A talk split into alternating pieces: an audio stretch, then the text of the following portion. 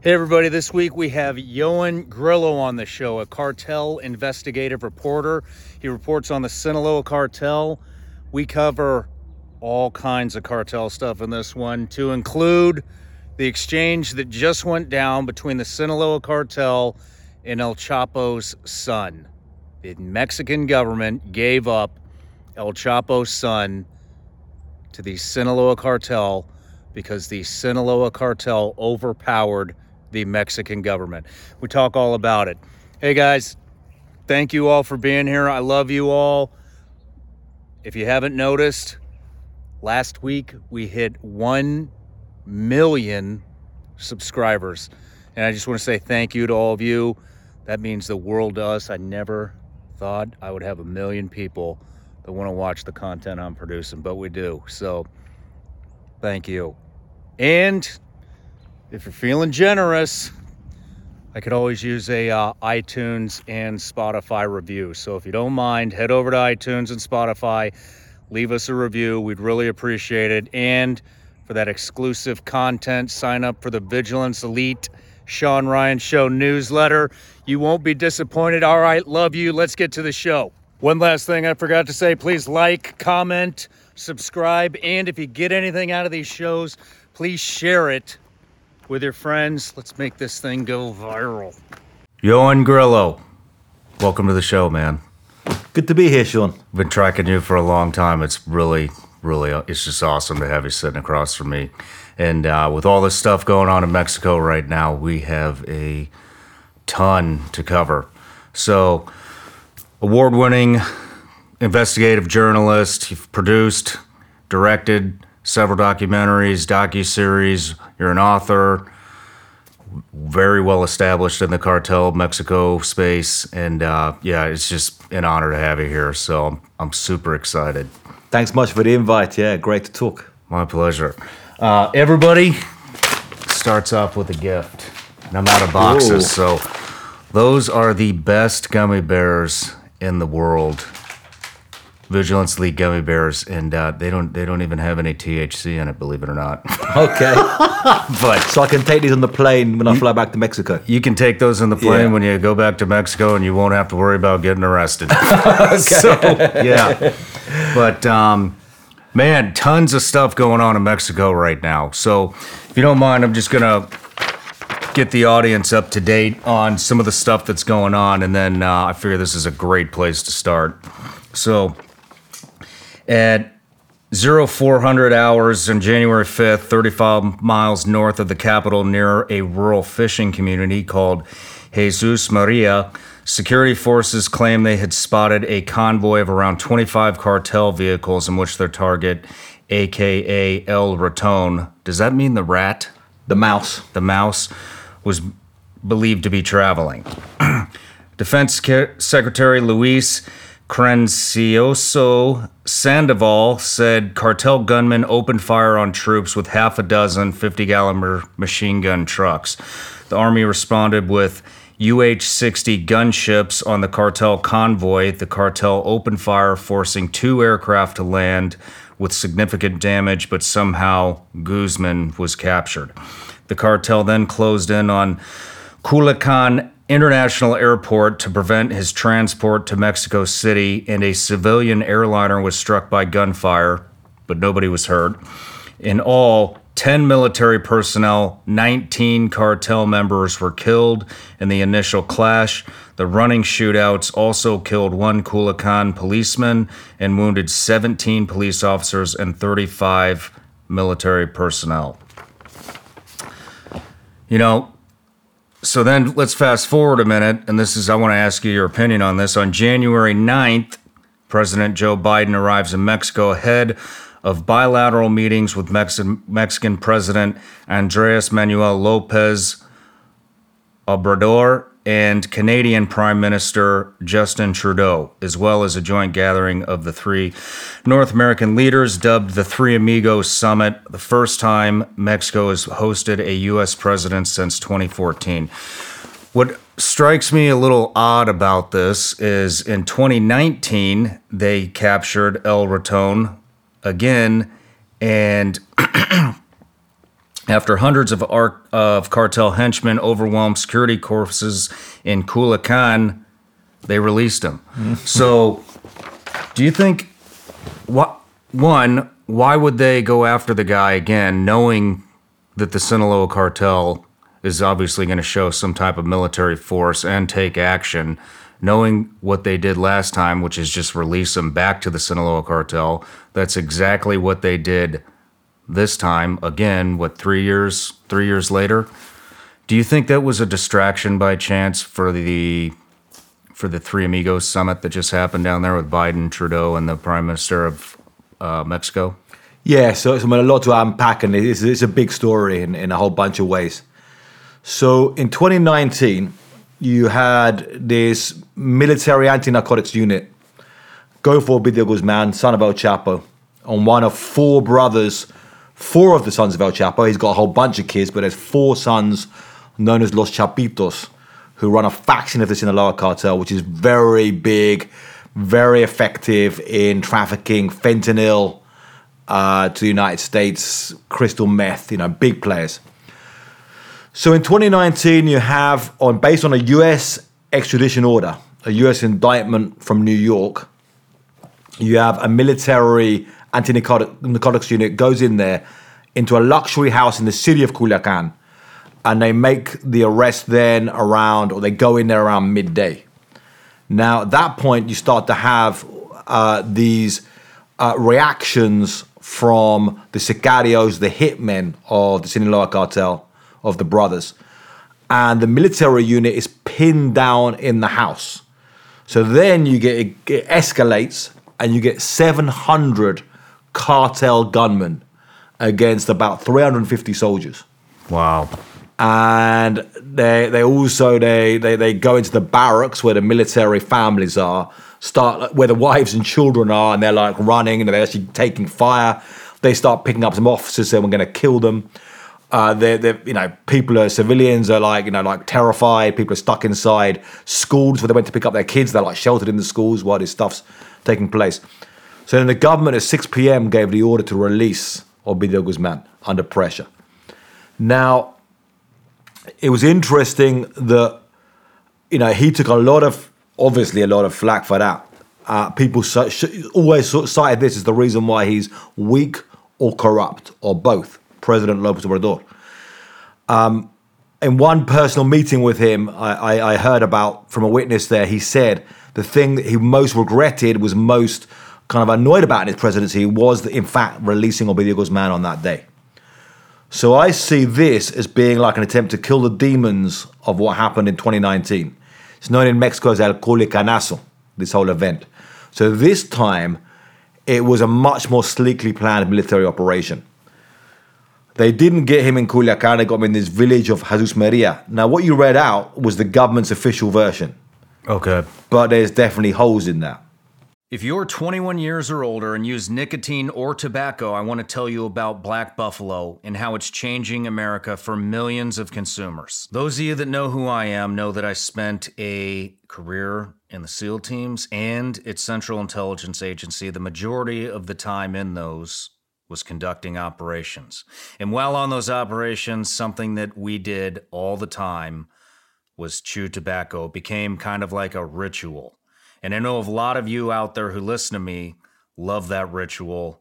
And I just want you to know I get it. Black Buffalo even has long cut, and their pouches are award winning for all you guys out there using those white portion things. Black Buffalo has bold flavors and full pouches. Black Buffalo is full of flavor. It feels legit when you pack it, and most importantly, is tobacco leaf and stem free. So if you're 21 or older, currently use nicotine or tobacco, and want to join the Black Buffalo herd, head over to blackbuffalo.com to learn more. You can buy their products there, and they ship directly to most states, or Check out their store locator to purchase at thousands of retail locations around the country.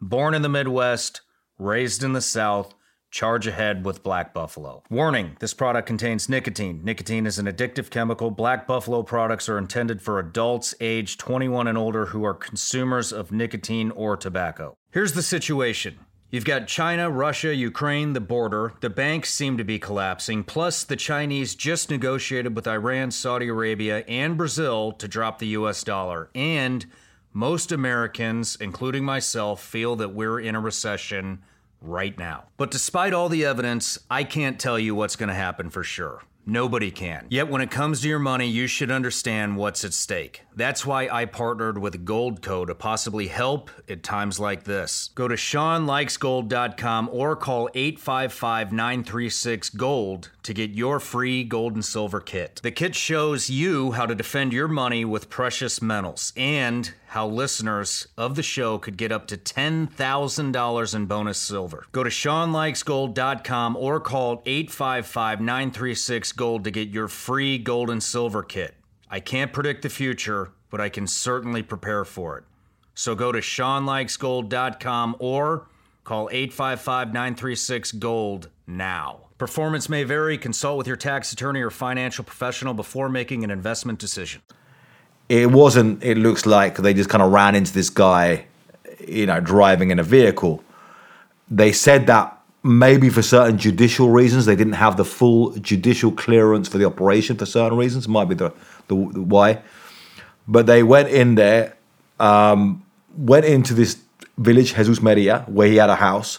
Went in there, took him out in the early hours of the morning, got him on the plane to Mexico City. Now, when the cartel reacted, and they reacted again uh, and started blockading the street, but then the, the military were much more prepared. It wasn't 350 soldiers this time; it was three and a half thousand soldiers against them. So they, ten times the amount of soldiers were ready to react to this. Wow. So they outnumbered the cartel sicarios. That number of dead 17 cartel sicarios, cartel hitmen dead, it might be a lot higher, really, because often the cartel will take away the bodies of those who are killed. They don't want them being taken by the military. Okay. They take away their own bodies That in makes many sense. cases. So it could be a lot higher. And they got him on a plane to Mexico City, and then they got him. Now, the timing of the Biden visit, I mean, I don't think this, it's hard to believe it's a coincidence when Biden goes down there and Biden is under pressure to ask the president of Mexico, why are we capturing so much fentanyl on the US Mexico border? Mm-hmm. Why is this happening? So now, you know, President Lopez Obrador can say, well, at least we're fighting these guys. At least, you know, we got this guy, Ovidio Guzman. Um, we lost 10 soldiers in this fight. So he's got an answer. So as soon as you know he knows this presidential visit is happening, they're like, make this capture before then. Funnily enough, the village Jesus Maria, he had a house there. They say that there's the military were like looking at this for six months or something, kind of building up this operation. So maybe he was kind of. But funny enough, there's a song called Soy el Raton. Uh, it was called a narco corrido or drug ballad about this guy, and it mentions the name of the village in the song, and it says that's where he grew up. So it's kind of like as soon as I heard, like when in the, in the morning when I heard like okay, there's military operation in Jesus Maria, I was like, Ovidio Guzman and Raton. That's from the song, you know. So right away, I was kind of getting ready. Okay, maybe they've caught this guy now. Wow. Do um, so you don't think this was necessarily a distraction? You think this was just to get give Trudeau and Biden an answer saying, "Look, this is what we're doing about it. We just did this operation four days before you guys got here." Yeah, I, th- I, th- I think I think it's like when you sit down. Uh, it, it's, if you look historically, this happens when Mexican presidents meet American presidents, and drug issue comes up. They're like, "Give me something to answer." Oh, okay. Why do you think is is is a capture kill not is that not something they do in Mexico? I'm just curious why they wouldn't have had a capture kill mission or just a kill mission knowing what happened, you know, 3 years prior to this. So during the presidency of Felipe Calderon, you saw a lot of kills. The Mexican military would go in there, both the Marines and the military. So you see some of the big drug traffickers there. Now, some of them would be themselves be answering with gunfire. Uh, but there's a guy called Arturo Beltran Leyva, very interesting case. Uh, if want to look up this guy, Arturo Beltran Leyva, massive drug trafficker. He was shot dead by Mexican Marines. I tell you a crazy story about that. But other other ones, Nacho Coronel, huge trafficker, Tony Tormenta, and there was big gunfights. There was one gunfight in Tamaulipas state when they took out Tony Tormenta. Six Marines died, 300 grenades thrown in that gun battle. Journalist was killed in the fire. In when Arturo Beltran Leyva was taken down on DEA information. So DEA got the information, gave it to the Marines, paid apparently five million dollars for this information. Where they got the house was going to be in Cuernavaca, and Marines went in there. A bunch of gunfire. A, a, a baby was killed. Civilians were killed in the crossfire. One of the Marines died, and uh, Felipe Calderon, the president, gave him this hero's funeral to the Marine who died. Afterwards, some gunmen went to the wake of the Marine in his hometown and murdered the mother, the sister, and the aunt.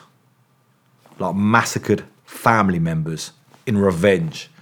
So you see sometimes these kill missions, what the stakes can be with these kill missions. Um, you saw afterwards, after the Felipe Calderon, you started to see the Peña Nieto administration. You saw more captures, less kills, and more more captures. So I think I think it was kind of a a, a strategy to try and dial it down a bit. Now you still got ten soldiers being killed in this. Mm-hmm. So, uh, but it's the rules of engagement in in Mexico. I think are very unclear, and you know you've got a situation where the Mexican government is not declaring we've got an armed conflict here. We've got like an insurgency or an armed conflict mm-hmm. for various reasons. You know, they don't. That's not good for tourism. That's not good. I, mean, I think cat's out of the bag by now. But yeah, yeah, even so. But like, like if you say, if you say like, I mean, this gets into like you know international legal grounds. But if they start saying we're, we're actually dealing with an insurgency, like um, you know, like Syria or something. Um, what rights does that give the people you capture? Does that, you know, what rights does that give like certain, they're a specific arm, you're naming them as a specific, specific armed group? Um, what does that tell you about foreign investment? So the Mexican government plays a game where they're like a bit like, um, because I, you know, I wrote my, the, the, subtitle of my first book was uh, "Inside Mexico's Criminal Insurgency."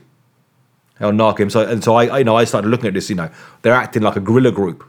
You know, they're shooting down. Um, I mean, it's happened after that, that first book came out, but then they shot down a military helicopter with an RPG seven. Um, they're you know putting up 700 gunmen against 350 soldiers. This is acting like an insurgent group, but they're gangsters.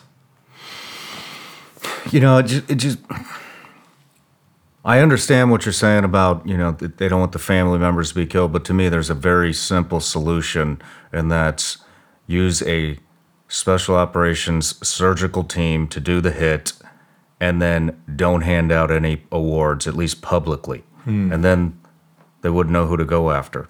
Or, or they would, I'm sure they would pick somebody, but it wouldn't be, you know, the operational team that, that made the hit. So, I mean, again going back to where they, where Mexican government stands legally. If they if they say declare we've got an insurgency and soldiers have got the right to go and shoot down the enemy because that's what you know you can do in an insurgency. You can say we're fighting a war, we're fighting a military war. Um, but Mexican government's not doing that. They're saying we've got a problem of gangsters and criminals. Mm-hmm. So the government can't legally give a, a go in to shoot you know, target order. To, I mean, the soldiers are carrying out a police operation still of arresting a gangster. So if you look, so again, like that's why they. I mean, the, the, this, it's all it's all a mess, and this, this situation is a, is a mess. I'm not uh, saying they should or shouldn't do this. I'm just saying like the kind of legal shit show this is. Okay. Um, that's why they kind of started lying about some of this. Oh, we just ran into this guy in a jeep convoy because they hadn't really got the whole judicial clearance for exactly for this whole operation during the Felipe Calderon administration, some of this stuff looked like they had gone in there just to assassinate these guys. They kind of gone in there, we're going to go in there, we're going to shoot them. All these guys start, you know, as soon as these guys start responding with fire, obviously they can go in there and shoot them. But they can't just legally say, we're going to go in there and have an assassination operation of these guys.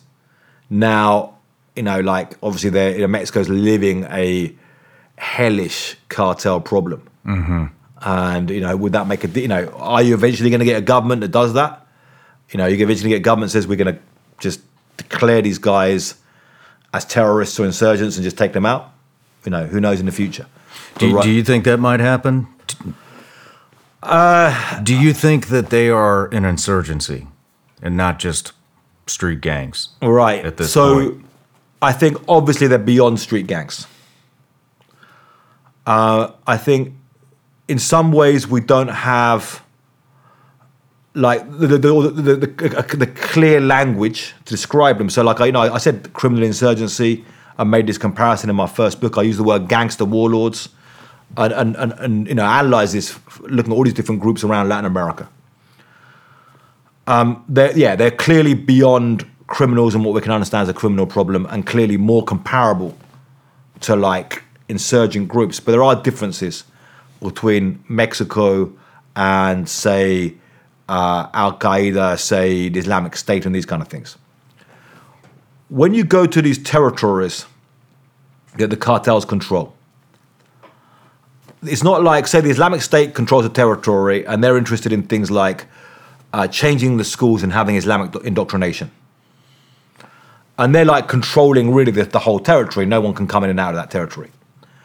In Mexico, it's different. Even in the most cartel areas, and I've been to the village of Chapo Guzman, I've been to every state in Mexico over the years, and been to you know the the, the countryside in Michoacan, in Tamaulipas, in the cities, in Juarez, in all these places, over and seen them involved over the last twenty years in the places, even the most cartel places, they still allow the government to operate and do certain things. They still allow school teachers to come in. I don't care what the school teachers are teaching. You know, they're not interested in like indoctrinating people with some new ideology like the Islamic State or the Shining Path in Peru, which is a communist, you know, Marxist insurgency there. Um, they want the government to provide electricity. They want the government to send garbage trucks to collect garbage. But they want to control certain aspects of that territory. So they control security and control the territory in that sense. Now you get what's called halcones or like lookouts. Some areas they're really obvious. Like when you go to that area of Chapo Guzman's village, you drive in and you see these guys there, give them a nod. This guy there with a gun and a radio. You know, give him give him a nod. You know, you know that. These guys are ri- riding around. You know, funny story. I was riding around one of the, this is more in the Mayo Zambada territory in the south of Culiacan. I've spent a lot of time there the last uh, year filming a documentary series. And one time I was stuck in the mud in a car there. I was like, stuck in the mud. This kind of minivan drives up behind me. I think, oh, someone can help me out. I look in, uh, it's a bunch of guys with AK 47s, camo gear, a bunch of these. I like, and I was like, oh, sorry, I'm in your way. And I was like, we'll, we'll drive past. The guy tries to drive past, and they get stuck as well because, like you know, the, the vehicles are too tightly stuck together. And I'm like, like kind of you know, laughing, trying to, trying to, you know, play this one out. And the guy, the guy there's of laughing as well. The head of these, this little crew of Sicarios is about 23 years old. Sicarios are like 18, 19. And then he said, and I said, like, I'm from England. I'm you know, filming a documentary here. It's a, it's a music theme about the, the local drug ballads. The guy gets on his radio, calls a pickup truck, and gets gets me pulled out of the mud. It shows a bit as the way they operate in these areas. They're kind of like the local authority, like the local police in these areas, and they're not necessarily going to mess with everybody. Um, but they're kind of parallel. So they're like they'll they'll parallel to, to the police forces and the local mayor. They'll have the police forces on their payroll, often basically uh, be ordering the local police around. Have the local mayor on their payroll, or the local mayor these days it can be basically a cartel member. Um, so they have control of these areas, but you know entwined with the government. Uh, and it's not as simple as you know, like you know, you know, they, they are you know some ways, and you see the, you know these times when they when they react to a government operation, they'll bring out 700 gunmen to confront the military. Um, but it, it, it's a complicated, weird situation. It's like it's a weird 21st century uh, form of, of hybrid armed conflict, which is quite different from many things we've seen before. Interesting. So how how much how much of the federal government does the cartel control? They, it sounds like they have a really good handle on local government. Yeah. You know, and and it sounds like, you know, maybe they don't overtly control everything, but it sounds like they're just allowing things to happen. Like they allow school to have session, they allow people to come in, you know, uh, to work these other government jobs, but they shut down all the anything that could possibly get in their way. Yeah, so that's a very good question, and, and again, it gets to a, a weird, complicated uh, level of corruption you have there, uh, and the way that the cartel power interact with the government in the state in Mexico. So you see th- these cartels, which are, which are kind of changing and breaking up and moving all the time, um, but you also have corrupt officials and like corrupt generals who are like who can be working for the cartel or they can be making their own money and kind of in a way they're they're kind of so you get a struggle between them trying to operate and shake down the cartels for money Okay. as well. Now, if you go back to the Felipe Calderon administration, which was very confrontational with drug cartels, the public security secretary, so the kind of top security official, one of the top security officials in the country, who was, you know, in some ways the public face, the kind of or the kind of architect of the, of the anti of the drug war. He is going to be in trial in the United States on drug trafficking charges, working with a cartel. So from that point of view, you got very high up. Now, presidents themselves, there's accusations um, of presidents themselves. Um, going back to the 90s, the president's brother, Raul Salinas, accused of running the cartel operations. So from that point, you got you got high up. Now nowadays, though, you can see well, you know, so he's an, accusation, particularly after 2019. Well, this president, you know, why did he order the release of this drug cartel guy? Is that the federal government captured? But then they capture him. At the same time, there's still and getting to the fentanyl. You know, I went to I went to the uh, the port of Manzanillo, which is the biggest Pacific port, biggest port in Mexico, and it's the port which sits on the Pacific Ocean, where the chemicals come in from China, They are coming in from China. from China, and from India. With the Chinese chemists are now also running labs in India as well. What are they doing in India? I mean, because you know, they they it's a way that the, the same operations, the same groups can just go and set up a lab in India, and it's less controlled in India than China. Although Chinese government isn't cra- isn't properly cracking down on this stuff. But anyway, talking about this port, so I went to this port to look at this, talk to people who work in the port, people who import stuff, export stuff. Now that port is now run by the Mexican Marines, supposedly less corrupt, but the chemicals are still coming through there. There's bribes taking place. So again, so that, I mean, you know, you've got a very questionable, to be polite, very questionable federal apparatus as well. But there's also been this power struggle in Mexico for some years, I think, between the like people trying to create a federal government that's above the cartels, and the cartels literally kind of trying, you know, literally bossing around federal officials. And you've seen, I mean, you've seen federal officials assassinated. I remember when the the same guy Beltran Leyva, they ordered after the, the guy's brother was taken, was arrested, guy called El Mochomo was arrested and, and is now in prison in the United States here. The acting head of the federal police was assassinated in his house in Mexico City, in his home. But was he assassinated for being an honest cop or assassinated because he broke a deal that he'd taken money from this drug cartel? And then was like, you know, you, you went back on this deal. And that's often the, the kind of thing, you know, you took some money from us and then you went back on this deal. So we took you out. Damn. Do you, do you know that for a fact with this guy? Uh, uh, this it looks very likely, but you, in terms of that, like that's a common thing you see by cartels. Into like have the, the, these banners out, mm-hmm. and a common thing they'll say is like they'll have a, an official accused, and they'll say you took money from us, you know, you took money, and you, and you went back on this deal. That's like a common complaint, an argument they have in those banners. Man, I don't see how they're going to get a handle on this. They're so intertwined with every piece of government in Mexico. I mean, is there anything that's that's that they're not tapped into? Is there any anything? Are they are they tapped into the presidency? Are they tapped into the elections? Are they? So I mean, like, I mean, Mexico's a big uh, and complicated country. So it's a country still of like, uh, you know, trillion dollar economy, 130 million people, 32 states. So you still find states that are not cartel controlled. You know, I live in Mexico City, and in Mexico City does not have cartel control in the same way that Sinaloa has, or the you know Juarez has, or the Tijuana has. In Mexico City, um, you have one of the biggest police forces in Latin America. Uh, more than you know, uh, more than hundred thousand officers live in Mexico City Police Force. Okay. They have this huge amount of cameras on the street now. There's the guy who's running the Mexico City Police Department who survived an attack by the Jalisco New Generation cartel. Garcia Harfuch, Omar Garcia Harfuch.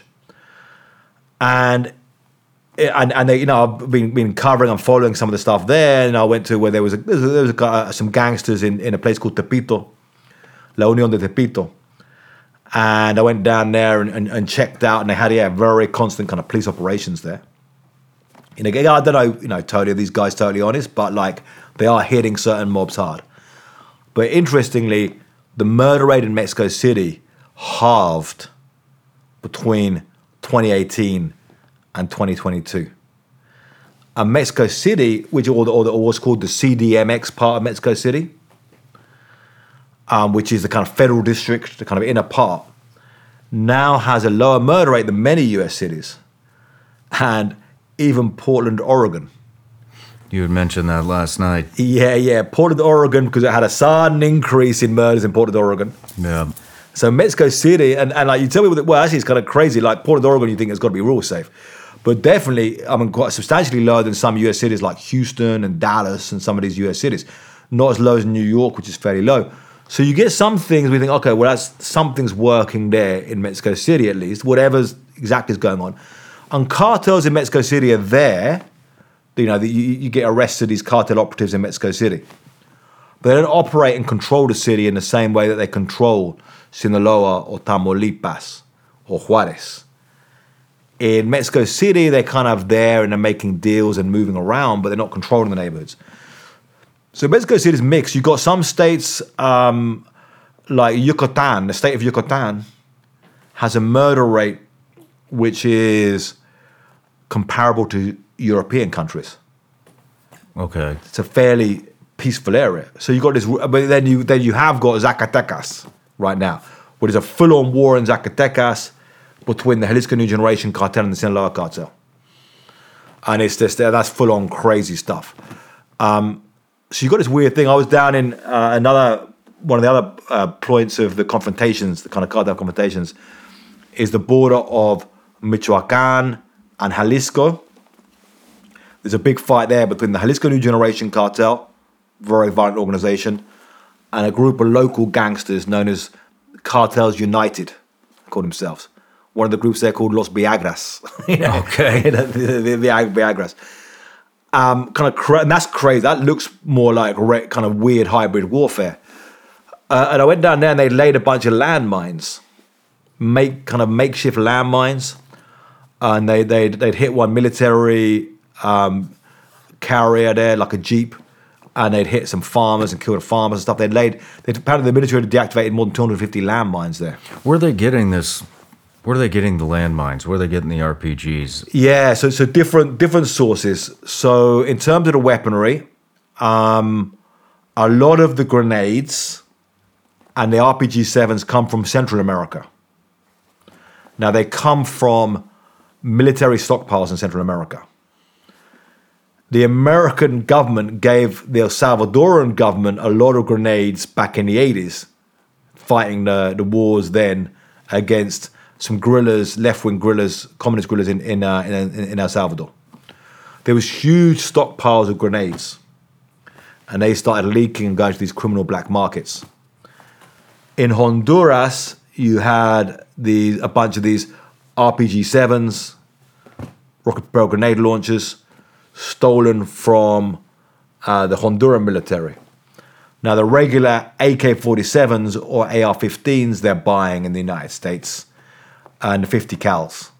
They're generally buying those, an amount they'll pay, or they were paying, the biggest method is through straw buyers, through paying people with clean records to buy the guns. And they'll pay things like $50 for pistols to straw buyers, $100 for AK 47s or AR 15s, and $500 for the 50 cals and that's a lot of the rates they'll pay here for buying them here, and, and, and that's where the, the, the biggest amount of those guns are coming down. Do the, do you think these people that are buying them the guns know where they're going? I think some of them do, yeah. I think Do some you? of them do. I think, uh, I mean, some of them are, are, are like, I mean, they're cartel affiliates. You look at some of these cases. The case of Fast and Furious is obviously an interesting one, um, which I think a lot of people will be aware of. The case of Fast and Furious, uh, going back from 2009 to 2011, when there was cartel operatives buying, they bought more than 2,000 guns in Arizona, and the ATF was watching them and not acting. Um, what's interesting, that case is now very, very documented, so you've got a lot of files on that. Uh, and I looked at that. I talked to one of the uh, uh, confidential informants, a gun seller in the pre-operation called Wide Receiver. Uh, a guy from Arizona um, was, was he, before they did the Fast and Furious, and and looked heavily at that case, um, which is yeah, which is a mess. I interviewed Felipe, the former president of Mexico, Felipe Calderon, specifically about that case as well. Uh, and and that's you know it's uh, you know uh, you know a very messy case. Which but uh, but you look at that, you look at that, you, you know you had cartel operatives, they knew they were. I mean, yeah, one guy went around different gun shops and spent half a million dollars on different guns for the cartels. He, he, he knew what. to do. Now, there's some cases that people, you know, they can get acquire guns in many places across the country. There was a case of a guy who was an Iraq War veteran who bought 10 AK-47s for the Zetas cartel in uh, before, and one of those guns was used in by the mob who shot and killed an American agent Oh man, in Mexico, Jaime Zapata. It was they bought ten, and they were Romanian AK-47s. I went to the factory, uh, Cugir factory in Romania, where it was made to trace this this whole process there. Uh, but they went into a pawn shop, and he was paid six hundred dollars for the ten guns. So six hundred bucks. Um, one of those guns was used to kill an American agent for ICE, Jaime Zapata, who was shot dead in 2011, and his uh, colleague, his partner there, uh, Victor Avila, survived that shooting. He's now a very active speaker about these issues uh, and about I'm aware border of issues. him. Yeah, Victor Avila. Yeah. what did anything happen to the war vet that bought the AKs? Probation. Probation. That's Yeah. it. Probation. Yeah, because the crime of that was lying on the form. Now, if you look at some of the, the interesting politics around this stuff, if you were to declare cartels terrorist groups, which some people want to do in the United States, and there's an argument for this. But if you were to declare the cartels terrorist groups, that crime would have gone from lying on the form to acquiring material for a terrorist organization. Yeah. That could have gone from probation to 25 years. But obviously, there's certain people in the in the gun industry that don't want that as well, because then if you run a gun store and you sell a gun store, you sell gun to a straw purchaser, you know, could you suddenly be, be caught up in that in that sting as well? The other thing about declaring cartels as terrorist groups, and there's you know there's certainly an argument for this, you know, for these tactics they're using to declare them as terrorist organizations Um, was if then if the people are applying for asylum in the United States and saying I'm fleeing this cartel, they threaten me, and then they're declared by the U.S. government as a terrorist organization, that would increase their case in going to court in the United States. That makes a lot of sense. Do you But think? then they could hit them very hard in certain ways, you know, if they declare them terrorist groups. Yeah. What do you think they should do? Do you think they should label them a terrorist group? Uh, um, like in, in the United States, um, you know, I've been covering this stuff for 21 years uh, or 22 years. I've been in Mexico now, uh, and I used to have some kind of easy answers for this stuff and say this, this is this is what we do, three things. Um, right now, I don't see, see easy solutions to this. Uh, I, I would say I, I don't know if, if if labeling. I mean, I, there's different aspects. If you, if you label them terrorist, if, if, the, if the United States labeled these groups terrorist organizations, but still, if the United States, you know, could go in there with with drone strikes or you know military raids, uh, it's still not going to solve this because these groups are so powerful and so many people. So you've basically got there's this kind of three things that I look at of, of, of you know whether they do or not. You know, I'm not saying it's a, it's an outrageous thing to do to name them as terrorist groups, but there's three things um, that I look at as, as kind of a solution to this, or as kind of long term. So one of them is you have to build up some law enforcement which works in Mexico. This show is sponsored by BetterHelp. We all carry around different stressors, big and small, and at times we keep carrying them around rather than processing them and letting them go. Keeping everything bottled up can start to affect us negatively. Therapy is a safe place to get things off your chest. Therapy from BetterHelp is helpful for learning positive coping skills and how to set boundaries. It empowers you to be the best version of yourself. It isn't just for those who've experienced major trauma, it's for everyone. If you're thinking of starting therapy, give BetterHelp a try. It's entirely online, designed to be convenient, flexible, and suited to your schedule. Just fill out a brief questionnaire to get matched with a licensed therapist and switch therapists at any time for no additional charge. Get it off your chest with BetterHelp. Visit betterhelp.com slash Shawn today to get 10% off your first month. That's betterhelp, H-E-L-P dot com slash Shawn. Fast forward to the end of 2024. Think of your goals. What can you do right now to give yourself the best chance of succeeding? If you want to learn a new language, you absolutely should get Babbel. Babbel's quick 10-minute lessons are handcrafted by over 200 language experts to help you start speaking a new language in as little as 3 weeks. Babbel's designed by real people for real conversations. Now that my business is expanding, being fluent in multiple languages is more important than ever.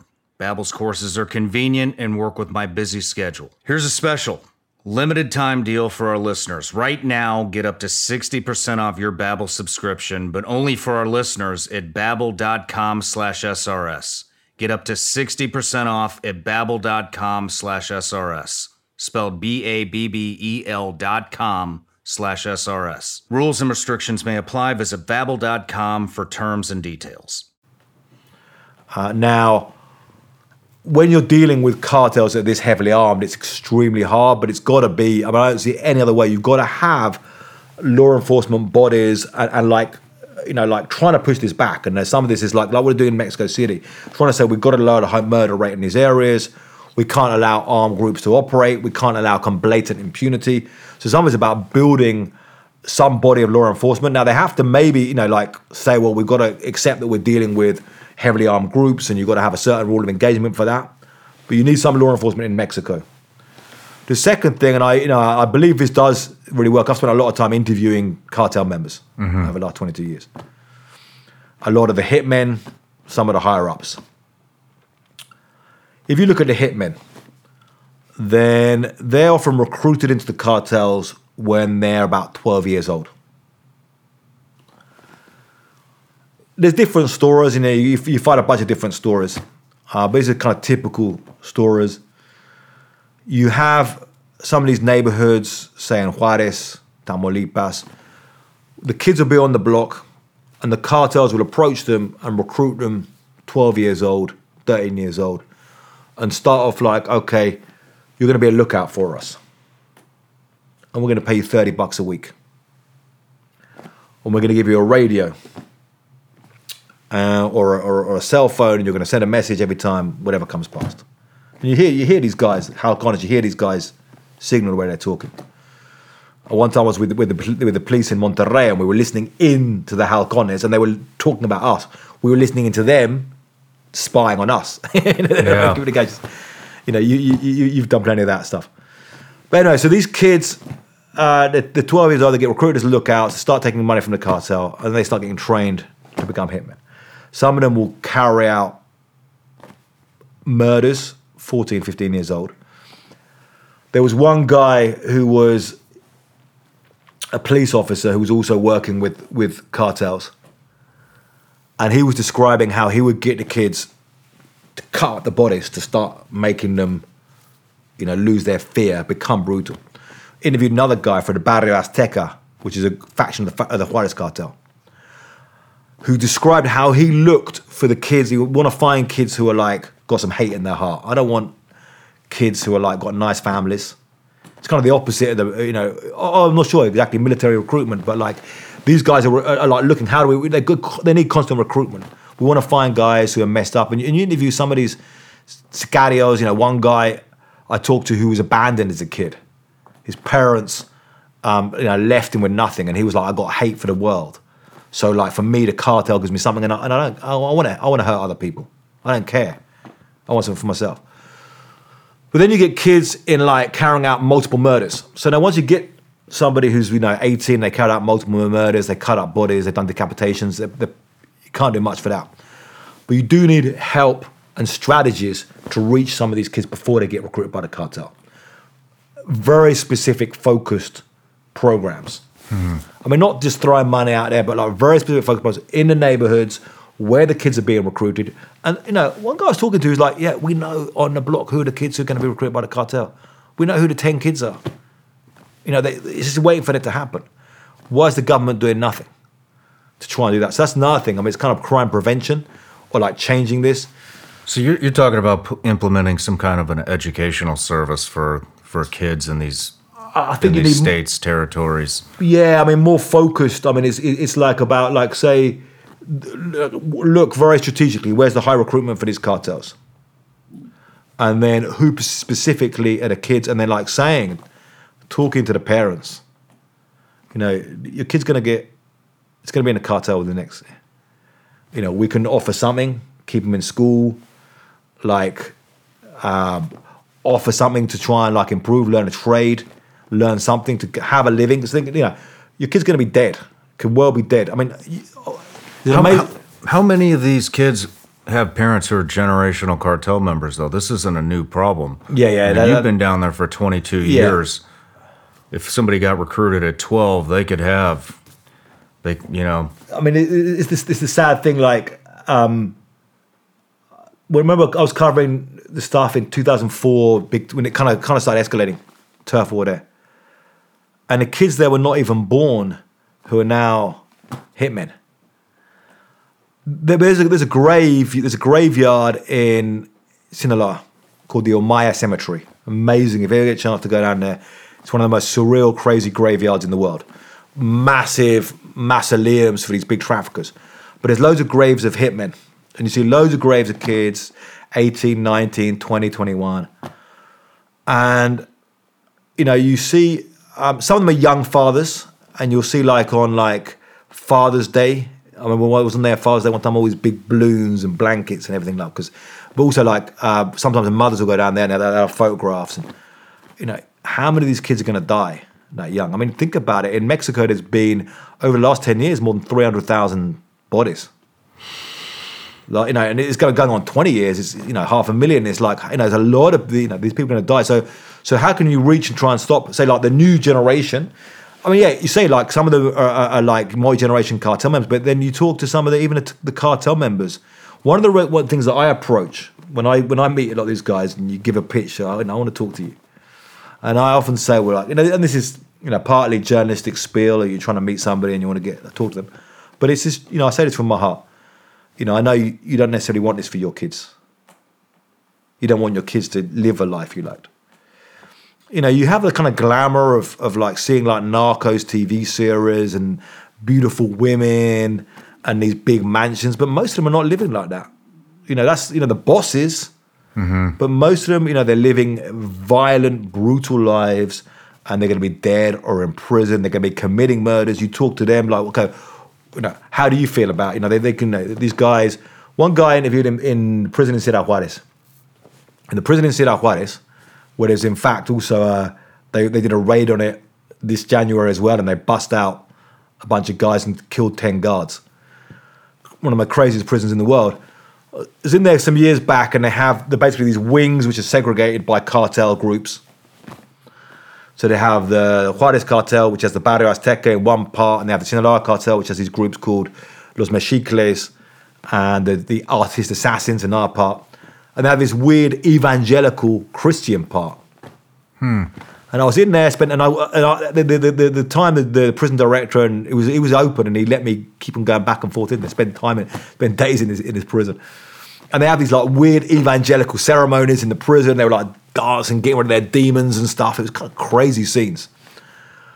And I talked to one guy who was quite a heavy cartel guy, um, who'd been a head of assassins and, and, and, and pretty brutal stuff. And I was there, it was me and a cameraman, we were there in the cell, and we started talking to him.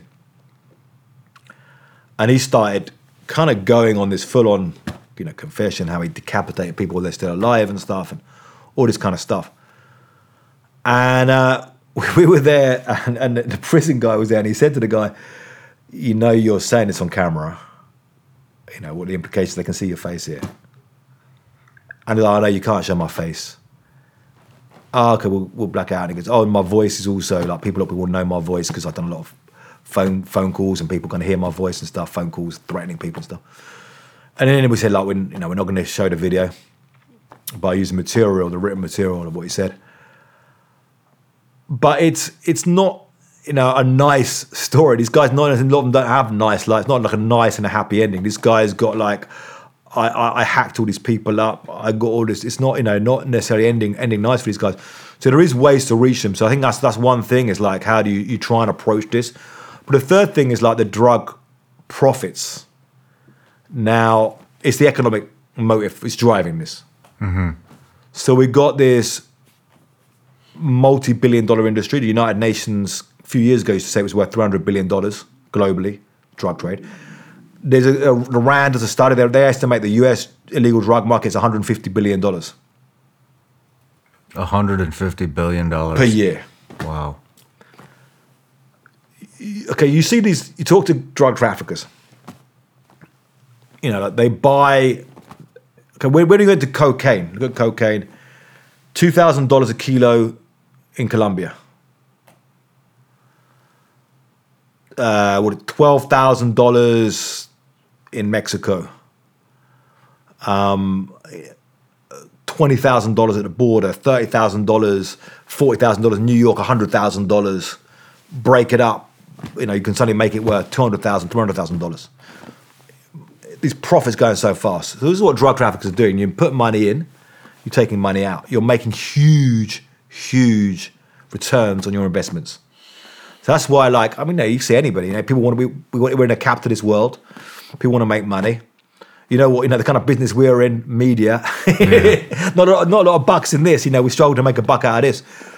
Imagine that. You can, you know, I'm going to put in, I'm going to put, put in hundred thousand dollars to this, and I'm going to turn, you know, take away half a million in a couple of months, or more. So this is like why, like, this is so much money with this, and you know, anyone can do it. So like, then people fight, and the most violent people take over. Now, at the same time, it's still not an easy solution. You say, like, you know, I, I, um, I do believe that you know, legalize marijuana. Um, might as well legalize marijuana. I think at this point. But now we've got fentanyl. Now, Yeah. fentanyl is the profits are even bigger than cocaine because fentanyl, you you know, you've got these tiny little chemical, you know, chemical stuff. It's extremely potent, less bulk. You don't have to worry about the whole harvesting process of like growing coca leaves and crop spraying. Labs in China. The Mexican cartels want to even create their own precursors. So maybe even some point China could be outside the equation, but right now China's part of this. And you've got Americans dying now. I mean, this is horrific numbers 107,000 overdose deaths in 2021 in the United States. About 70,000 involve fentanyl. Another 30,000 involve crystal meth. It, I mean, they're using it as weapons now too. I'm seeing over and over again. It's becoming more and more common.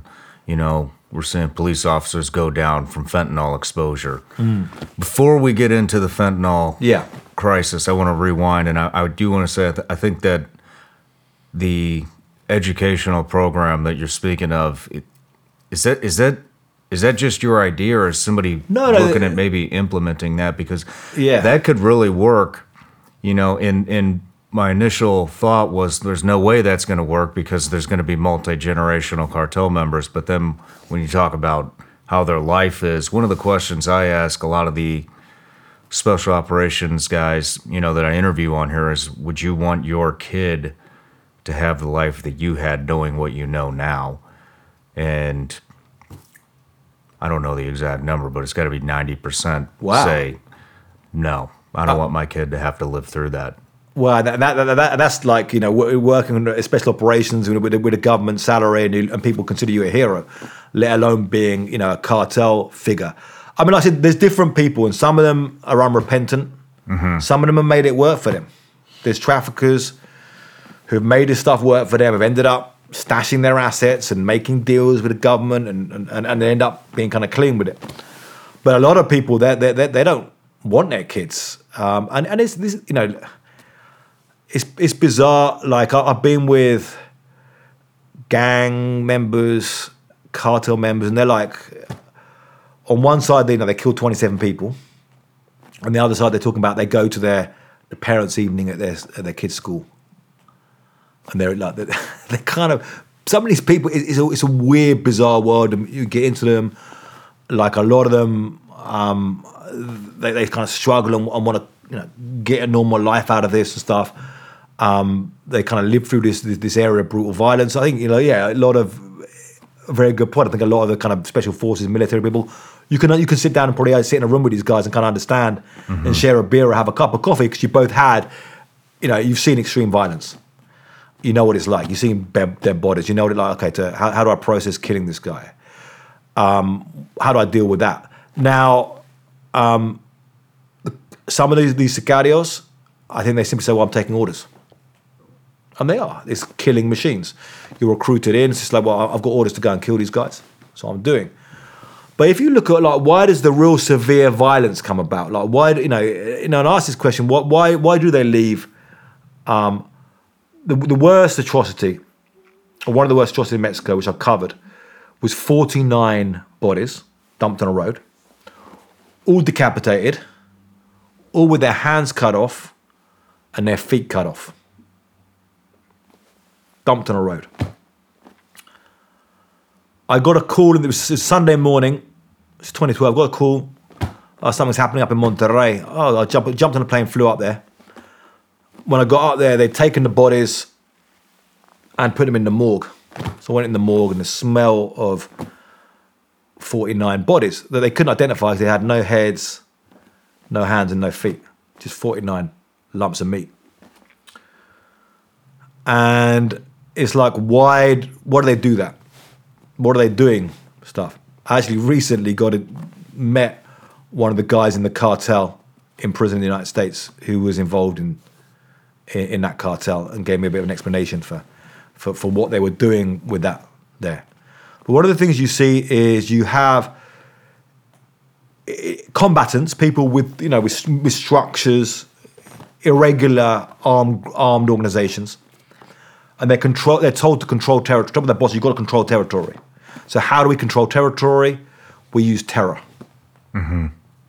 So in, in that sense, they are using terror or terrorists, but the same way that the military groups have, have done this for forever. How do we control this territory? We've got to make people scared of us. I mean, it makes sense. You know, Yeah. as brutal as it is, it does make a hell of a lot of sense. And when you're recruiting, you know, kids that are 12, 13 years old, I mean, by the time, I mean, they have to be desensitized like that. Yeah. So, You so, know? so, so you so you're they're training up these kids. Now, I tell you a horror story of of of, of, on that on that same uh, investigation. Same time I went up there, so I was in the morgue, forty nine bodies, and making sense of this. And I came out of the morgue, and there was a bunch of of like family members looking.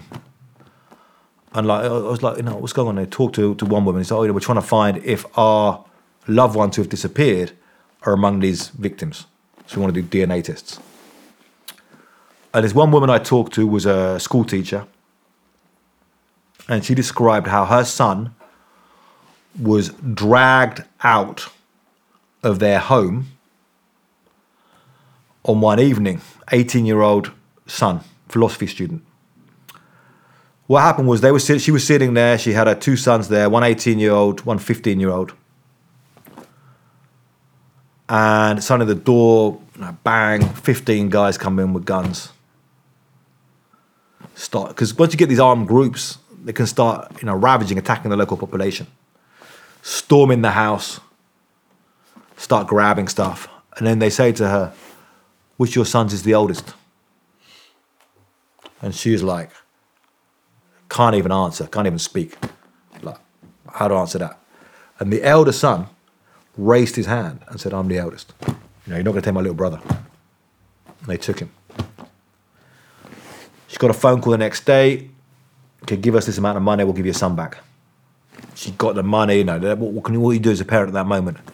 Got the money, wherever she could. Relatives went up, handed it in, phoned up, no response. That was it. Her son was gone. She was wandering around these events, these morgues, trying to find him. Other mothers I've talked to, same, very similar stories, who eventually found and identified the bodies of their kids after like three years. One of them in Veracruz, and I talked to her when she was looking for her kid who was taken away by our men. This guy worked at customs, 24 years old. And eventually she identified his body.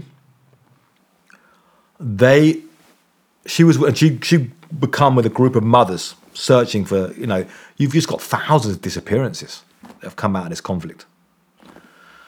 So she was searching uh, for his, you know, for him with these, with various mothers. They were like marching and a guy pulled up in a car and said, um, "Check out this place." And he had like a, a hand-drawn map. Might find some bodies here. So they went there to the, first. They said to tell the government, "Oh, we got this information of a government like, oh, "Whatever." So they went there themselves and started digging up in this field, and started finding bones, skulls, bodies. Turned out to be the biggest, biggest mass grave in Mexico in, in the modern time, 297. 297 remains. I mean, and this is like, but I mean, 297 skulls. I mean, this is a mess because like it's even hard. These like bones, five years old, eight years old, one year old, two year old remains. They started pulling them out. Eventually, after several years, her son was identified in this mass grave.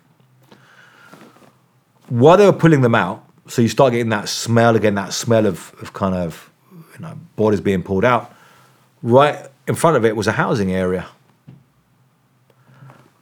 attempts at middle class homes, the kind of you know, the, uh, kiddies, bikes, basketball hoops, and the, and the families that write things saying, well, you know, we're getting this stink of this coming in into our housing, and that's that's how how like bizarre and messed up this conflict is. You know, that, that makes me just rethink the what is the what are they trying to achieve by storming people's houses and just pulling their kids out and killing, telling them that they're going to take a ransom for it and then killing them. Uh, so I think what happens a lot. I mean, there's the, in a, every every case has got different stories, but in that case, what you can happen. I mean, like you've got the, the, you know brutal soldiers. You know, and you you can relate to this. Um, you know, being a soldier.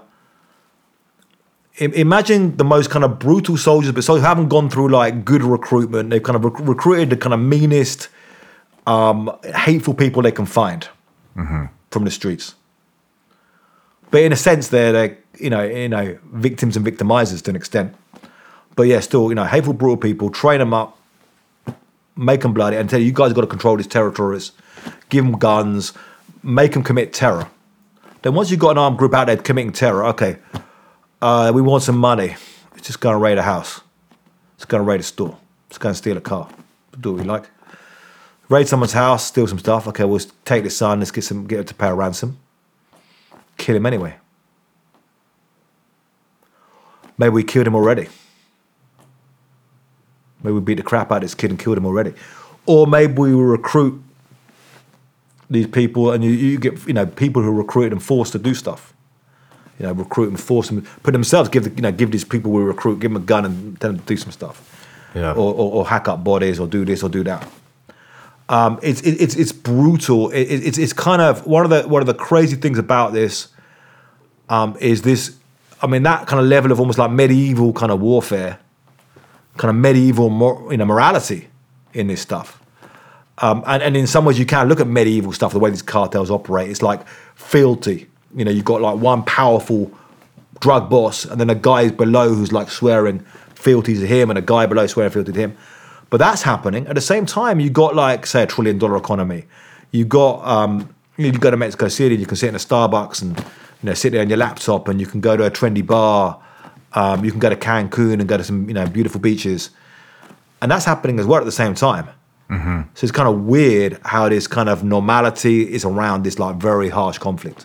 When I first started this whole podcasting thing, an online store was about as far from my mind as you can get. And now, most of you already know this, but I'm selling Vigilance Elite gummy bears online. We actually have an entire merch collection that's coming soon. And let me tell you, it is so easy because I'm using a platform that is extremely user friendly, and that's Shopify. Shopify is the global commerce platform that helps you sell at every stage of your business. What I really like about Shopify is it prompts you all the things that you want to do with your web store, like connect your social media accounts, write blog posts, just have a blog in general. Shopify actually prompts you to do this. You want people to leave reviews under your items? You can do that on Shopify. It's very simple. Shopify helps you turn browsers into buyers with the internet's best converting checkout, 36% better on average compared to the other leading commerce platforms. Shopify is a global force for millions of entrepreneurs in over 175 countries and power 10% of all e-commerce platforms here in the United States. You can sign up right now for $1 a month it's shopify.com slash Shawn. That's all lowercase. Go to shopify.com slash Shawn now to grow your business no matter what stage you're in. That's shopify.com slash Shawn. You know, back to the back to the education program that you had is how many of these kids even have a choice? I mean, if they're going into mm-hmm. residents, yanking them out, and forcing them to go Yeah. pack bodies up or or become a Sicario hitman or, or whatever, even if it's just a lookout, what is there even an option to say no? Yeah, so, so that's that's the thing. So so like yeah, what you asked before about like is this my idea? Like I've interviewed and, and I've met plenty of social workers out there in Mexico and other places in Jamaica, in El Salvador, and you know different places around the place. In in Juarez, uh, there was a, a woman I interviewed a bunch of times. You know, I knew her. I still phone her up for a very, very real smart woman. She used to work in a factory herself in the city, and she was doing social work stuff like this. And she was, you know, she was, she taught me a lot of this stuff. Um, this is what's happening here. Um, for a time, they were getting money. For a time when Juarez, uh, Juarez became the most murderous city in the world around 2010, 11. And then, you know, you would get some of the US money going to these programs. USAID would start going to some of these social work programs and stuff. And it helped, did help get the violence down for a while. But it kind of peters out, this stuff. Um, and, the- and the Mexican government, you know, they have, you know, the problem is, you know, is, is corruption. You get the Mexican government, you know, some top level, oh, we'll give out money for crime prevention. Then you get like middlemen who are not really good players, just stealing money.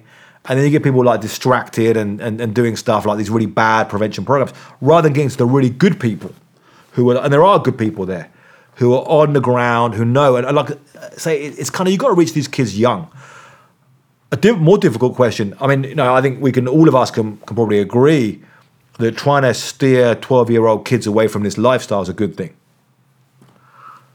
More difficult is what you do with the kids who are eighteen who have committed multiple murders already. I mean, you know, there's not much help. I mean, you, can you create, you know, but how can you find any way, any way of them out of these cartels? Is it only prison or death for these guys? Um, and they're committing a bunch of you know horrible crimes. So is, you know, can you have kind of any armistice, any kind of peace deal? Um, dis, you know, like uh, you know, you know, disarmament, disbanding these forces. you know, maybe you can't. They kind of tried a bit in certain places and haven't, haven't really worked. In Colombia, they've kind of done that a bit more. It's like with the guerrilla group in Colombia. They're like, okay, we can try and disarm them and try, create a program to try and demobilize these people. You know, I just I uh, reached out to somebody I'm trying to get on the show. Actually, his name's Rick Doblin. He's uh, he runs MAPS, which is a psychedelic uh, nonprofit out of Canada. They do a ton of research, and he said he's actually in Iceland right now doing a uh, some type of a of some type of a convention, big meeting with police officers and and actually the person I'm going to butcher this, but he's in charge of the prison system in Iceland, and they're thinking about implementing some type of a psychedelic program. It sounds like may possibly with MDMA, um, in in doing this therapy for people coming out of the prison systems, hoping that it's going to help um, help them transition back into you know a normal life and and and increase the probability that they will not you know commit the same type of crime again. Do you think do you think there's any possibility of that happening down there? Well, see, one of the problems there is like you know, you, you know, if, if it's your family who, who had who had a kid, you know, butchered, you know, you don't want no forgiveness for these people. That's true. Um, I mean, some of the there was a case of I mean, some some of the- they actually use one of those they use young kids as well to commit murders because young kids in the Mexican justice system, in some states they can only get five years in prison. Okay. So there's kids who commit. I mean, it was a, there was a, there was a case of a kid, you know, was El Ponchis a few years ago. He was actually a U.S. citizen.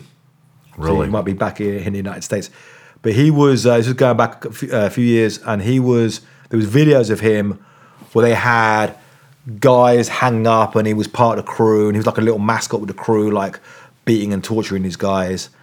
And then when the military caught him, and there was journalists around there when the military caught him, and I know one of the guys who was there, and he asked him this, that they put the cameras up.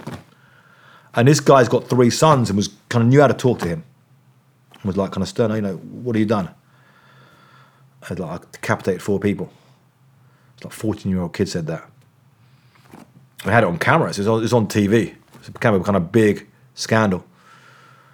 And the guy did five years or so. He's out, released, probably up here in the United States now.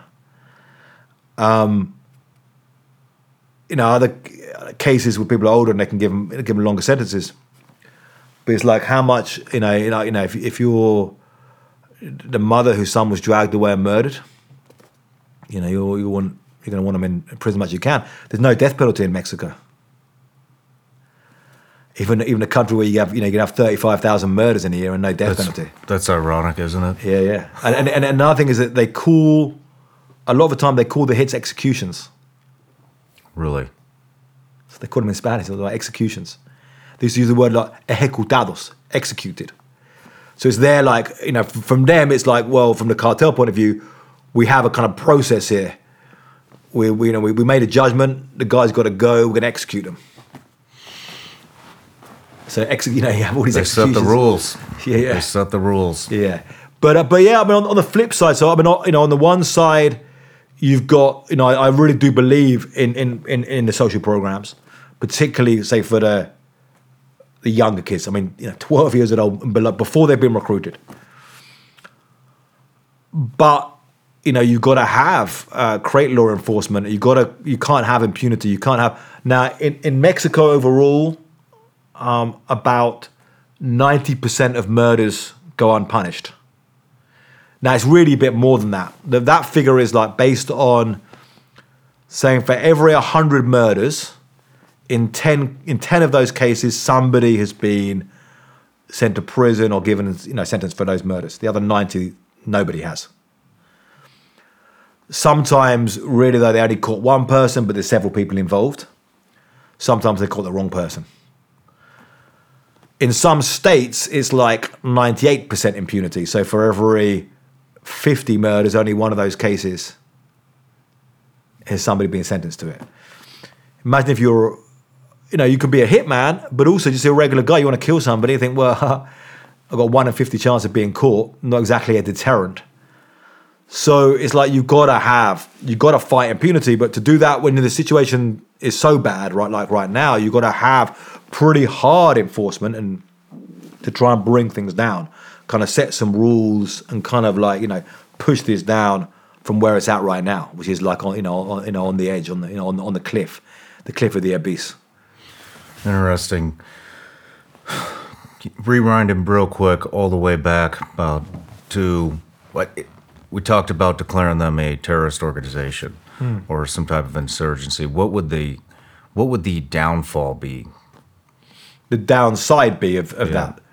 I mean, so we're talking about from the U.S. policy point of view, yeah, We can talk about it from any. or from the, Mex- the Mexican. I mean, Yeah. because the Mexican they, they do use sometimes terrorist charges against them. I'm I'm asking because I, f- I feel like the minute that that happens, that they get declared a terrorist organization or an insurgency, funding is going to come extremely fast, and there's going to be a ton of it. Hmm. So y- that's that's why I don't understand why they don't just Okay, so so so so like say say we look uh, uh, we look at this, like U.S. says let's look at the Sinaloa cartel, or the Jalisco New Generation cartel, particularly been mentioned. But look, look, look at the Sinaloa cartel. So say if you declare okay, the Sinaloa cartel is a terrorist organization, then it's not like say with Al Qaeda you know, you have these kind of certain targeted members you're going to target, you're going to find out these networks um, and go around and get them. We're talking about in Sinaloa. This is an organization, or it's a network, really more than an organization, with hundreds of thousands of people involved in this. I mean, this is like you, you go to these villages, you go to town, go to the city. This is just a huge, huge thing. So you get drawn into so saying, so saying okay, we can just target anybody who's involved. And a lot of people, it's like a, lot of the time, it's, it's, it's a it's a loose network in these places, or you know, you've got like a, a it's kind of medieval in some ways. You have powerful people and people who swear loyalty to them in these areas. Um, you're going to go in, you know, we're going to go into Mexico with with US drones. Like even if you take out 50 of these guys, 100 of these guys, it's going to keep on coming back. You're kind of drawn into a real swamp there. Um, you know, and, you know, you start flying those kind of missions into Mexico, you know, what is that gonna, you know, it's not, it's not like there's a, a, a quick go in there and take it. It's not like there's like a thousand guys you can take out. The problem's over. In the country of Mexico, we're talking about millions of people. It's more like, I mean, because these are say sprawling organizations, and and you know, you say they're involved in a bunch of stuff. It's not only drugs anymore. Dr- drugs are huge, and drugs finance them and make them so powerful. Because when you make billions and billions from drugs, you buy so many guns, you train so many sicarios, you buy so much corruption, protection. You become a very very powerful group, which then allows you to do a bunch of other stuff. So then, okay, human smuggling into the United States. Uh, I was down in, in Tijuana um, and I, I found a human smuggler there. You know, initially he was like, I went, I went there and I asked about who, who's this, and then said, oh, is this guy here. He, he, he's, you know, there's been these, they call them polleros, who are like chicken herders. And at first it was like, you know, you, you could be anything. You know, you're a white guy. There's there's Ukrainians, you know, Russians. There's there's anybody all around the world. They're looking for money all the time. And I went there, and I very quickly said I was a journalist because I didn't want to like uh, string him along too much. Because as soon as that, he was like changed. But like, he confirmed numbers with me, and I confirmed them with a guy who ran an American uh, ICE agent who who ran uh, and a kind of task force looking at these uh, immigrant smuggling groups, and he, he had a lot of sources inside as well. The numbers are pretty much there. Like they're now, the numbers have shot right up, so it's like twelve to fifteen thousand dollars head now going in. More like they, they would take them on boats around the coast, like eighteen thousand dollars. Um, they got like some other stuff that through worse death it's a bit cheaper, and this thing now of, of asylum claim where they just flip them over the wall to hand themselves in, like for five hundred dollars, just like just jump you over the wall and you hand yourself into into the border patrol and, and try and claim asylum. But anyway, people actually smuggling, sneaking into the United States. You've got millions of people paying for this services. So do the maths. I mean, the, the Mexican Foreign Secretary said he- they reckon like over 10 billion a year on human smuggling. Where where where are they getting this money? The smugglers, the, the, the migrants paying. Mm-hmm. Well, you think about that. Um, Did you, you just said twelve to fifteen thousand Yeah, dollars yeah. a head. Yeah, yeah. And these people are coming from nothing. Yeah, yeah. Making, you know, I, th- I think you threw the number out three hundred bucks a month. You know, to, Yeah, yeah. to to to be a lookout for a cartel. Where do they come up with twelve, fifteen thousand Yeah, dollars? yeah. So, say if you've got, fa- I mean, you might have family members in the United States already. Um, think about the investment. I mean, you know, you might, you know, even if you're paying, even if you pay fifteen thousand dollars to get to the United States, how much could you work make here over ten years? No, I, t- I completely understand. Yeah, so- I'm saying where do they get the Yeah, money? physically get the money I to- would say over fifty percent of the population in the U.S. probably doesn't have fifteen thousand dollars in their bank account. Yeah, yeah. I mean, you know, you, you got you know family networks. Um, you know, a lot of time, families. You might have a family who's, you know, in El Salvador. They li- they're, they're a lot more living through remittances in in a lot of villages in Mexico. You go to these villages, and like everything's built through money sent back from the United States, and so you you're building up a family network and you're saving up money and putting. Then okay, another thing that happens. You say, okay, I haven't got fifteen thousand dollars. I can come up with five. Okay. You pay me off. Then I got something over you. Then I can hold one of these guys prisoner until you pay the money back and, and so forth.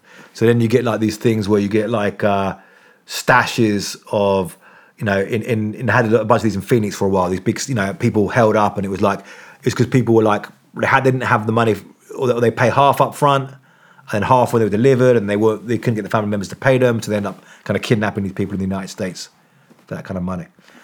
But I was just saying, so like you got human smuggling, huge business. Um, mining. Now mining, a lot of gold being mined in Mexico. A lot of foreign companies, particularly Canadian, going in there for the mining. Cartels control the areas. Cartels have now realized there's a big amount of cash in mi- gold mining and they want a piece of that. There's also a lot of lithium mining going on in Mexico, correct? There's lithium. It's not really happening yet money wise. Okay. Um, there was a massive lithium deposit found in Sonora. Uh, the, you know, they initially said, "Oh, this is the biggest in the world." It's a bit more complicated. I talked to some somebody involved in the mine. It's a bit more complicated. It's like lithium everywhere. It's like verified. They were investing a bunch of money before they'd got a real return. Then the Mexican government said, "Oh, we want that," and they, they said, "We'll nationalize lithium like oil." And then then the companies were like, "Oh, we can't make any money out of this." Then, so it's not really happening yet. But there's a lot of lithium in Mexico, a lot of potential there. But gold, silver, there's a lot of lot of money being made out of that right now, and a lot of the companies. I mean, at the end of the day, will will settle for you know we got to pay a certain percentage of, of what we make here to the community, the local community, who's running and controlling the local community. Um, so that's another industry, and then you've got oil theft, which is you know drilling into pipelines and taking out oil, and that's worth billions a year. I mean, I had no idea that was happening. yeah, yeah, huge. They call it in, in Spanish. They call it huachicoleros. Huachicol is stolen oil. Uh, been a big deal for, for a lot of years. So you got you know Mexico's a huge oil producer, and these these groups who are now taken over by cartels are working with cartels, but there's a tradition of these oil thieves. They often drill two holes. They'll drill in one hole to take out oil, and drill in another hole to put in uh, another liquid to try and equalize the pressure. There was one incident, there was like a really bad drill, just the, the oil was spurting out, and a bunch of people from the, the local town came and started filling up all their gas cans, and then it exploded and it killed like over 100 people. It's like brutal. Um, but yeah, I mean, huge. Um, I mean, an, an incredible loss for, for government. And, and this president's tried to crack down on oil theft, but it still goes on. I've been to a place in Sinaloa where they're selling stolen gasoline, and and and, and you drive in there, and it's not even that. I mean, you know, it's too cheap, but it's like say 35, 40 percent cheaper than it is at the pumps. So it's cheaper, but it's not like you know dirt cheap considering it's stolen gasoline. And I went in there with a guy I work with in Sinaloa, and we went in there, went in there, we drove in there, and they had a bunch of these just just big old uh, like plastic cans of of or plastic containers of, of gasoline. And they were doing this spraying this, this stuff all the time because of the smell, I think. And they went in there and he filled up his car, and there's other cars there, nice cars, different stuff. They go in there, paying cash, buy stolen gasoline. that's, that's refined gasoline. So you've got that business as well. Um, you know, you've got uh, product piracy, um, you know, pirated goods, truck theft. I mean, there's a huge amount of cargo theft in Mexico, and then markets which sell stolen goods. And um, yeah, so you've got you know enormous. So they have a lot of verticals. Yeah, yeah, you've got their their diversified, uh, organized crime networks is really what they are now. But drugs are still huge, and selling drugs locally and trafficking drugs. So yeah, I mean, yeah, there's got to be something done about this. Um, you know, societies shouldn't live with this, uh, and you're seeing, I think, for the last couple of years, more of a lean towards harder approaches. Would you like to see them be labeled a terrorist organization personally?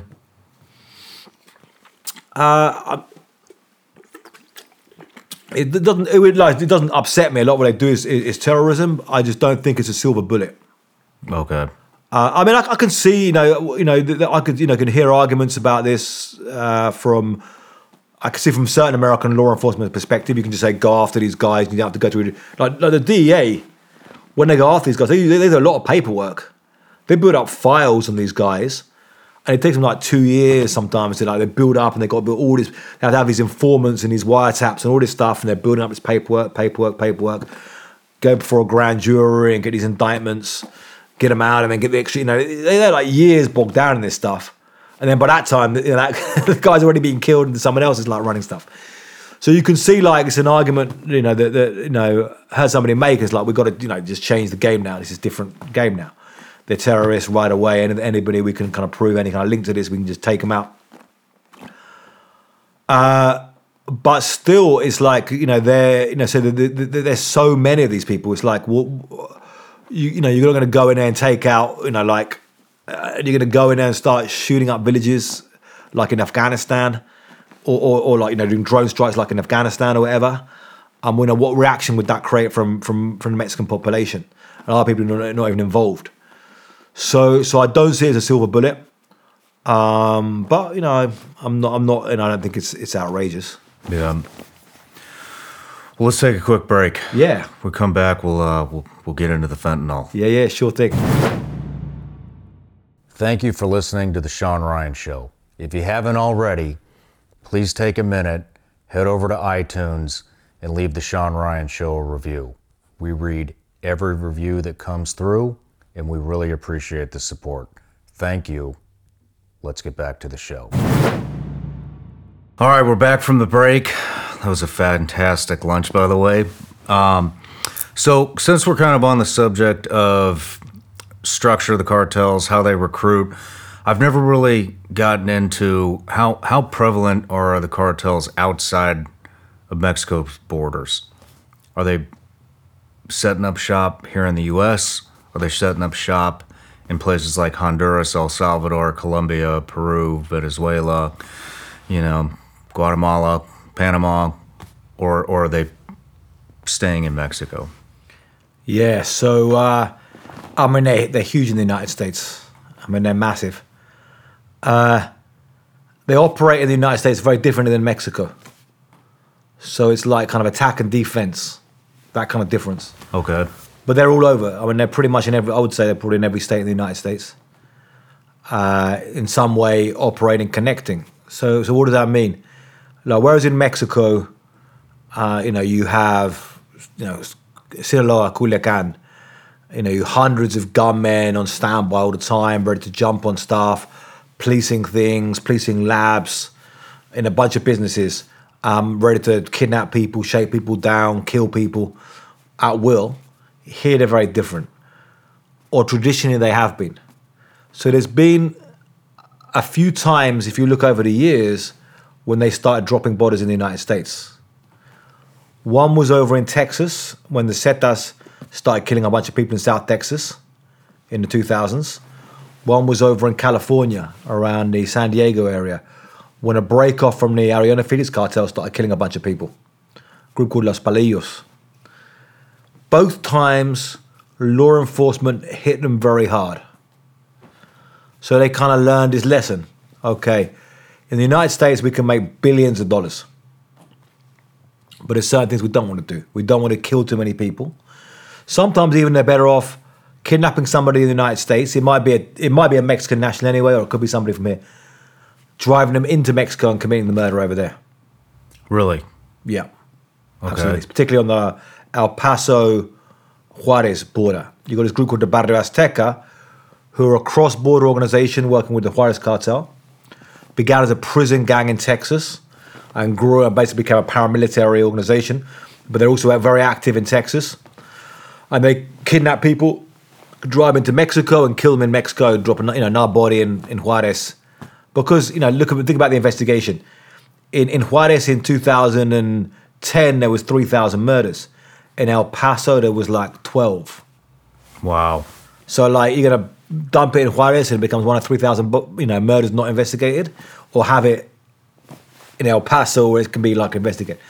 So they, they learned a lesson over the years of okay, we don't kill people in the same you know we don't, we're not going to do all these crazy kind of beheadings, but they're all here, and unless they're going to be killing police officers like they do in Mexico every day. In Mexico, they can kill police officers if they're not on their payroll. Here in the United States, it's more difficult. Now, I'll give a but to that. Historically, that's been the case. With the way law enforcement in the United States is right now, demoralized, losing uh, officers, is that always going to be the case? Yeah, I see where you're you're talking about the defund the police movement, how Well- that shaked out. Yeah, what's happening in the United States. I mean, I talk to officers here in the United States, talk to agencies in the United States. They're pretty much demoralized. Not only the police departments and anti-narcotics officers are pretty demoralized in many cases. Also, a lot of the federal agencies, a lot of these these DEA agencies. Like this, there's just a general malaise. A lot of people are fed up with their organizations mm-hmm. in many cases. Now, will they have the same way of hitting these cartels very hard? Will they always last? I don't know. I would say cartels are only getting stronger here over the years. Now, what does it really mean how they're operating here? Say if you look at, um, um, they, they drive drugs in from Mexico into the United States and have hubs, hub cities. Los Angeles, Phoenix, Houston, up in Chicago, these can be hubs.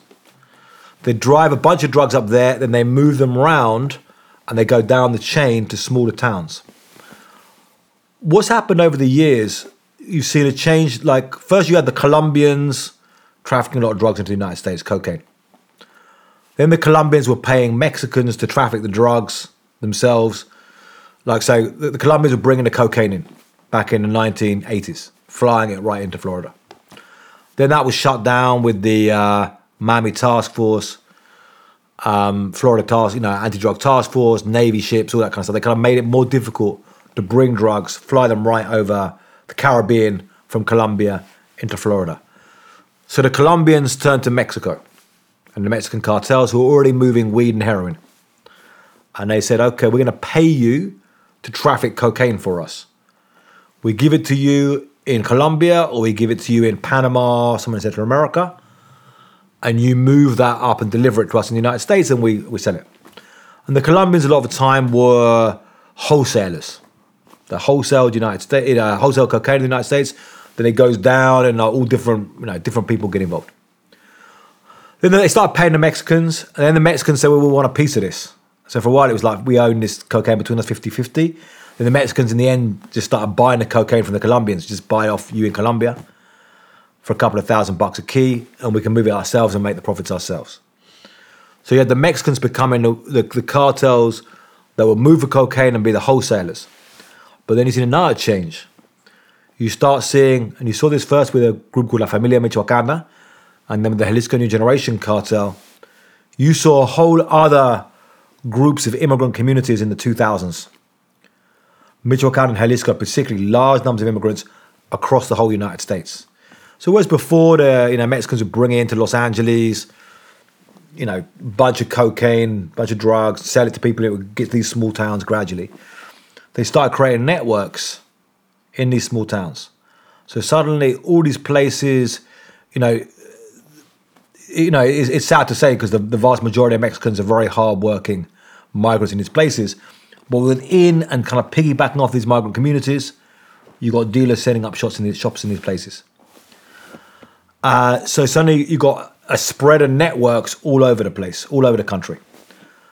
And then you know you have dealers in you know the Midwest, in in, in, in small towns in the Midwest, with direct lines to the Jalisco cartel.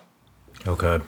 Now, still, they're like, okay, they're, they're, they're moving drugs. So they're the main activities, moving drugs around the country, distributing them. Still, often they'll go right down to kind of kilo level, and then like the street dealers can be can be a mix of people.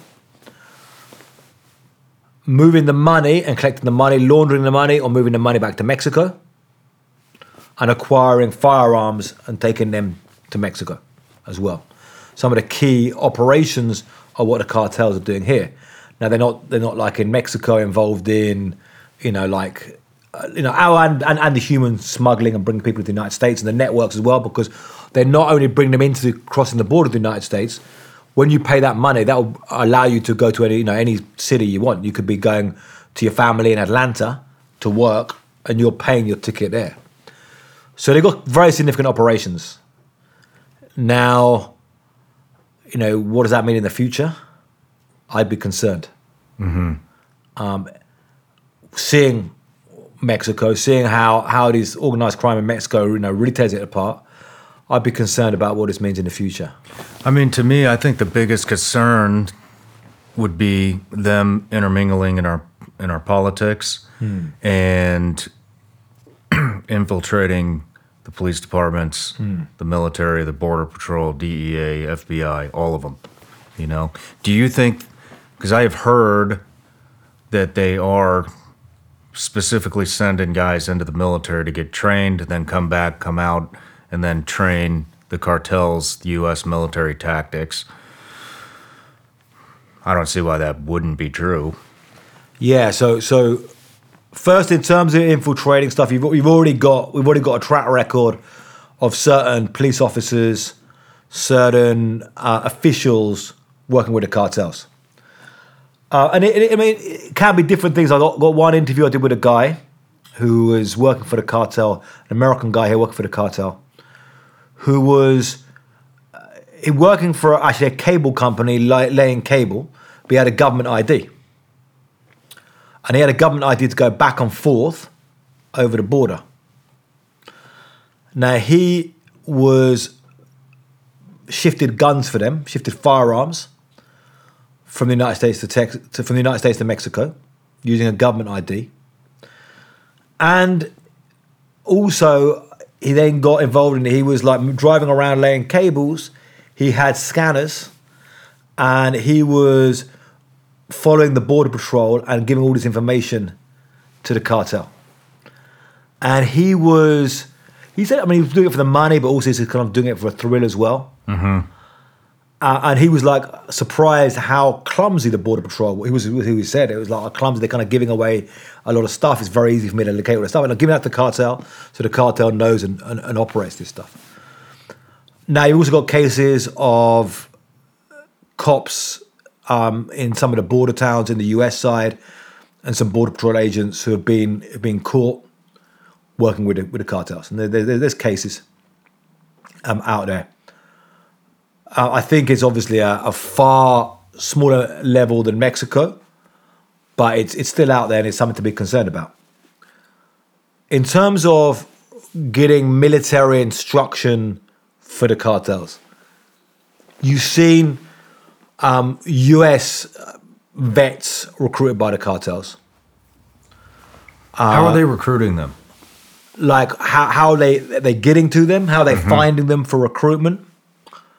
Um, some some of them, some of the cases that I've seen of solid cases have been Mexican Mexican Americans who have been in some cases even deported for any other reasons, even though they've been in the military, they've messed up or something, the papers, committed some crime afterwards, and end up being deported. So they're back in those kind of networks in Mexico, and they're, and they're like, you know, obviously got very sellable skills. But there have been there's also some cases of kind of U.S. you know American military guys. I'm not sure exactly how how what the outreach would be like exactly who the connections. I mean, um, a lot. You know, it may be in some of the kind of mercenary security circles. Uh, there's, there's there's definitely like a lot of cartels are hungry for ex-military people from whatever. So it used to a few years ago they would actually advertise, and they had like like um, actually they'd hang up blankets writing like you know are you military or ex-military you know Oh, man. we'll hire in mexico we'll hire you you know don't ride to the bus you know don't ride you know ride bus the bus to the work um, you know we'll hire you we're, we're looking have a have a better life for you and your children um, you get colombian some colombian ex-military guatemalan ex-military um, you know when people find out you know, get away. No, we'll, you know, we'll, we'll pay for that expertise. Wow. Do you think they're intermingling in our politics yet? Uh, I haven't seen that in terms of U.S. politicians. Like, uh, like, yeah, I mean, in, in Mexico, you know, there, there's a huge capture of, of politics by drug cartels. So we could talk about narco politics, narco politicians. I mean, it would be. I'm not going to say it would be simple, but um, China is definitely involved in American politics. I don't see why the cartels. I mean, they're obviously intertwined, you know, somewhat. Yeah, yeah. So I mean, the way it is in I mean in Mexico. Um, so in Mexico, that's also evolved the way they're running politics in Mexico. So for a long time, it was like the cartel bribes, you know, a mayor bribes a police chief to move. Then the cartels get stronger and they start to get more powerful at a local level than, than mayors and police chiefs. And they start to say, you have to work for us. And we're going to take 10% of your budget. So, like 10% of the city budget has to go to the cartel. This is a bunch of towns across Mexico. And then you see cases where they start working with the bigger party at the federal level. Then they start saying, okay, we'll deliver votes for you. So we'll use our armed groups to be intimidating people to vote for you.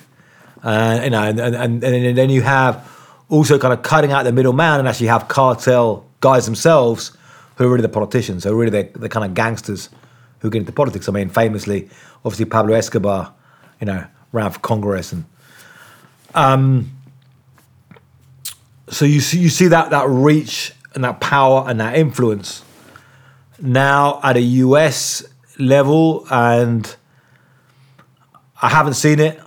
Um, it's it's possible in the long term, definitely. It's something to watch out for, uh, and you got to watch out for this stuff. You can start at like local levels, and then, but it, you know, it's yeah. I mean, um, I mean, in terms of so in terms of China, you know, they're they're they're, they're working together, but like you know to, to think about strategically about like how you you know like how you'd actually start taking over politicians or or bribing or paying money for their campaigns i mean it's possible these guys are moving a lot of money um, they're obviously buying a, some of them buying a lot of real estate in the united states I mean, I, I would think it would actually, you know, now that we're on the subject, I would think it would be very simple for them to breach into American politics. With the amount of money that they have, the billions and billions, I mean, they got to have trillions by now, right? Well To pump that into, Yeah. if they were to move, it, whether it's an American or a Latin American running for office, they can pump so much money into that, into a local campaign you know, I, I would think it would be f- relatively simple to to to hmm. take it. Yeah, I guess I guess like when when they're like running like a in, in Mexico, you got very clear objectives of what you can get from that from from that mayor from from that governor. So you want to control or influence that state, so they're going to allow you know you know all kinds of things from you know from from turning a blind eye on all your all your drug loads and all your stuff going through to actually the police working for you as, as hitmen, picking people up. You know, you want somebody picked up, you use the local police, the police are, are lookouts, and they become incorporated with the cartel. I guess, like, I mean, you know, there, there have been cases uh, of saying some of these small towns, someone want to watch out for, like, where there's like some of the small towns in like on the border, um, where you start to see people with on, on cartel payrolls there. What would your next step be if you if you were a cartel looking to infiltrate the U.S.? Where would you start? I would say, yeah. I mean, you know, some of the some of the some of these small towns where they're moving stuff through, where they have operations. Well, I mean, they're, they're, so we, we can see some cases there. Some of the towns, you know, little towns where there's where there was, um,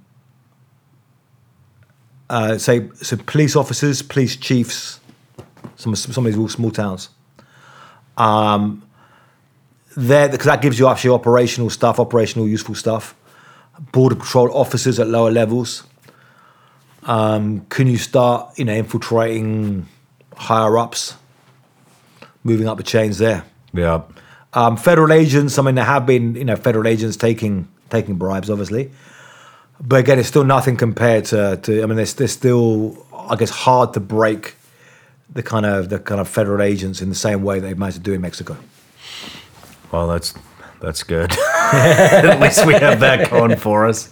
Yeah. you know. But well, let's get into some of the fentanyl stuff you've been talking about. So at the beginning of this interview, you said you went to a port hmm. and all the fentanyl was coming in through one of these ports on the on the Pacific side, I believe hmm. you said, from China. Hmm. Yeah, so so to talk about, I say to talk about the, the revolution, I'd say to understand what's happening now, we can look at a revolution that's happening in Mexican drug trafficking the last 15 years, but particularly the last five years and it's accelerating the last three years. So for a long time, we had plant-based drugs being the way that drug traffickers move their product. So they, you know, you get farmers in Colombia growing coca leaves, farmers in Mexico, Guerrero, Sinaloa, Michoacan, growing marijuana and growing opium poppers, which they make to heroin. So you've got a, a chain. You can look at the chain. They grow there, and the chain's quite long and quite and vulnerable, but you know the money keeps on coming in. There's always there's attempt to do this. So f- pharmaceuticals revolutionized this. Do you know they didn't have this chain anymore? Now there's a guy, a very interesting guy to look at in this evolution, Chinese guy called Zhenli Ye Gon. What's his name? Zhenli Ye Gon. Now Zhenli Ye Gon uh, was a, Chi- a guy born in China who moved to Mexico and was a pharmaceutical entrepreneur. The accusation was that he was bringing, in that time, the precursors for crystal meth, selling the precursors to Sinaloa cartel traffickers from the Beltran Le- Leyva organization. And that was then being made into crystal meth and trafficked to the United States. This grew particularly in 2005 after in the United States they started clamping down on crystal meth, which bikers have been making and stuff, with a thing called the Combat Methamphetamine Act. So he goes down to Mexico, and this guy starts bringing it in and selling to the, drug- the drug cartels, and it's a big boom. Now they bust his house in Mexico City in 2007, and they found in cash 207 million dollars in cash, 205 million in dollars, and a couple of million in pesos, euros, Hong Kong dollars, other stuff. The biggest drug cash bust in world history. You know, like imagine that much cash being found. So, kind of crazy thing, they bust all this cash. He then, you know, ran. He was up in Las Vegas where he was bringing money to Vegas. He was going up to Vegas with suitcases full of cash and like gambling in, in Vegas. Kind of crazy stuff. I was working at the agency AP at the time when this happened, and we actually ended up, through a reporter, doing an interview with him while he's in the United States. Which was kind of crazy interview. We sent we sent people who spoke Spanish, English, and Chinese, and he spoke all three with an accent and had this kind of crazy thing and made it through his accusations. Bit of a crazy story of intrigue, but he was eventually extradited to Mexico. Chinese government wouldn't cooperate with a bunch of documents and stuff. They were going to charge him in the US as well. Chinese government cooperated with moved to Mexico. He's still in prison in Mexico. Hasn't been fully sentenced yet. This is caught, you know, this is going back, you know, 15 years, this case, and he still hasn't been fully sentenced yet. But he was a pioneer. He saw the opportunities. Bring in chemicals, forget about growing weed in the mountains, growing opium poppies, growing coca leaves, bring in chemicals, cook them up in the labs, do it that way. Profits are enormous. The profits can be massive. You've got less links in the chain. You can just make unlimited amounts of this stuff. Okay, fast forward, you start getting the recipes for fentanyl. Now, problems with fentanyl as well. You look into this fentanyl, it's not like one formula. There's like, this is like more than a thousand different formulas, different types of fentanyl, all the different formulas around it. Yeah. So first of all, you know, you get fentanyl again, making it in China. First, they just you know bring in full-on fentanyl. Then China starts to ban some types, so they can switch around, and they ban more types under pressure from Trump. But it's still coming out of China. And I mean, there was a report on this, congressional report on this. They said, okay, it's still being made in China, and the Chinese chemists are going to India and setting up labs in India and making it there. Now, I went to Manzanillo's biggest container port in, in Mexico. Huge amounts of containers coming in. Some of the problems with this is, first of all, you got this like on on a, a bill of lading. They got like some pharmaceutical coming in from China. Can say something, could be something else. You don't know it is what it says, and you've got a couple of you know, millions of crates coming through this mm-hmm. port. Then if they stop and check and stuff, they do kind of certain things. They have to stop. It's like going through this stuff and then finding, and then, then identifying this stuff as being, you know, if you know where to search. So you know, there's other ways of avoiding it. They sometimes they bring a ship over. They can throw it off the ship. Uh, they call it like uh, uh, they, have, a word for it, uh, like a sucker fish. These kind of fish that grab onto a bigger fish and can take a ride with them. So they have like a separate containers on the big ship and take it out. But the people told me there, people I talked to, so there's intermediaries at the port who will take forty thousand dollars to pass containers through. Intermediaries working with customs authorities. Forty thousand dollars your container goes through. How much? Do you have any idea how much one container of whatever substances are in there to make fentanyl? How much? How much fentanyl uh, could one container make? I I mean, you know, It's got to be. I mean, one, that's the thing about another thing about fentanyl. Is fentanyl is revolutionary in this because the stuff is just so potent. Like a tiny amount of this is mm-hmm. real strong. So, like before, you know, years back we had marijuana, these big old bales of marijuana. You know, you know, shipping container of marijuana. It's only so much weed, and then we got like cocaine and heroin, which is stronger. And then, but now fentanyl and then crystal meth, and then fentanyl is like, you know, it's a tiny amount. So, you know, one container, if you had, if you had a whole container packed with fentanyl, that would just be colossal amounts. But it's it's, it's distributed around different different containers Yeah. and stuff. But the amounts that are coming through now, so you look really, the big changes have been. I mean, this is gradually building up, and it's building up, and it's very close. The build up of these amount of uh, synthetics coming through Mexico is very closely correlated to the drug overdose deaths in the United States. I mean, look at the numbers, and and this, you know, the, the overdose epidemic in the United States is is absolutely nuts. I think, you know, we know about this, but still, I don't think it's had the political impact that it will have, considering the scale of it. When I was first doing this, you know, 2000, I first started covering this stuff. It was like 15,000 overdose deaths a year in the United States between legal and illegal drugs. 2021, 107,000. So like eightfold increase. You know, like really, you know, Yeah. really, It's it's it's completely spiraled out of control. yeah, And there's no end in sight. yeah. Um, sevenfold increase, eightfold increase, whatever. Huge increase, 100, 150,000 to 107,000. Um, a- and you can see this, this particularly, it's accelerated particularly really big figures the last couple of years, right as you've had the increases in, in the in the synthetics coming through Mexico. Now, the amount of fentanyl, you suddenly saw a shift. So you saw a change from more crystal meth than cocaine, and they're both like uppers in terms of drugs, and more fentanyl than heroin, which are both kind of downers. And then, I mean, the numbers. I mean, again, I mean, you know, people when people do talk about terms of like weapons of mass destruction, I can see, a, you know, you can see a truth to that, or, or poison coming over the border because it is colossal amounts mm-hmm. of fentanyl coming over, and now the lethality is like how much, how much can they move? It's so easy now. It's like you know, it doesn't matter how many. You, know, you don't need to worry about how many fields you got and how many fields are being crop sprayed. You can just churn this stuff out, churn this stuff out, churn this stuff out.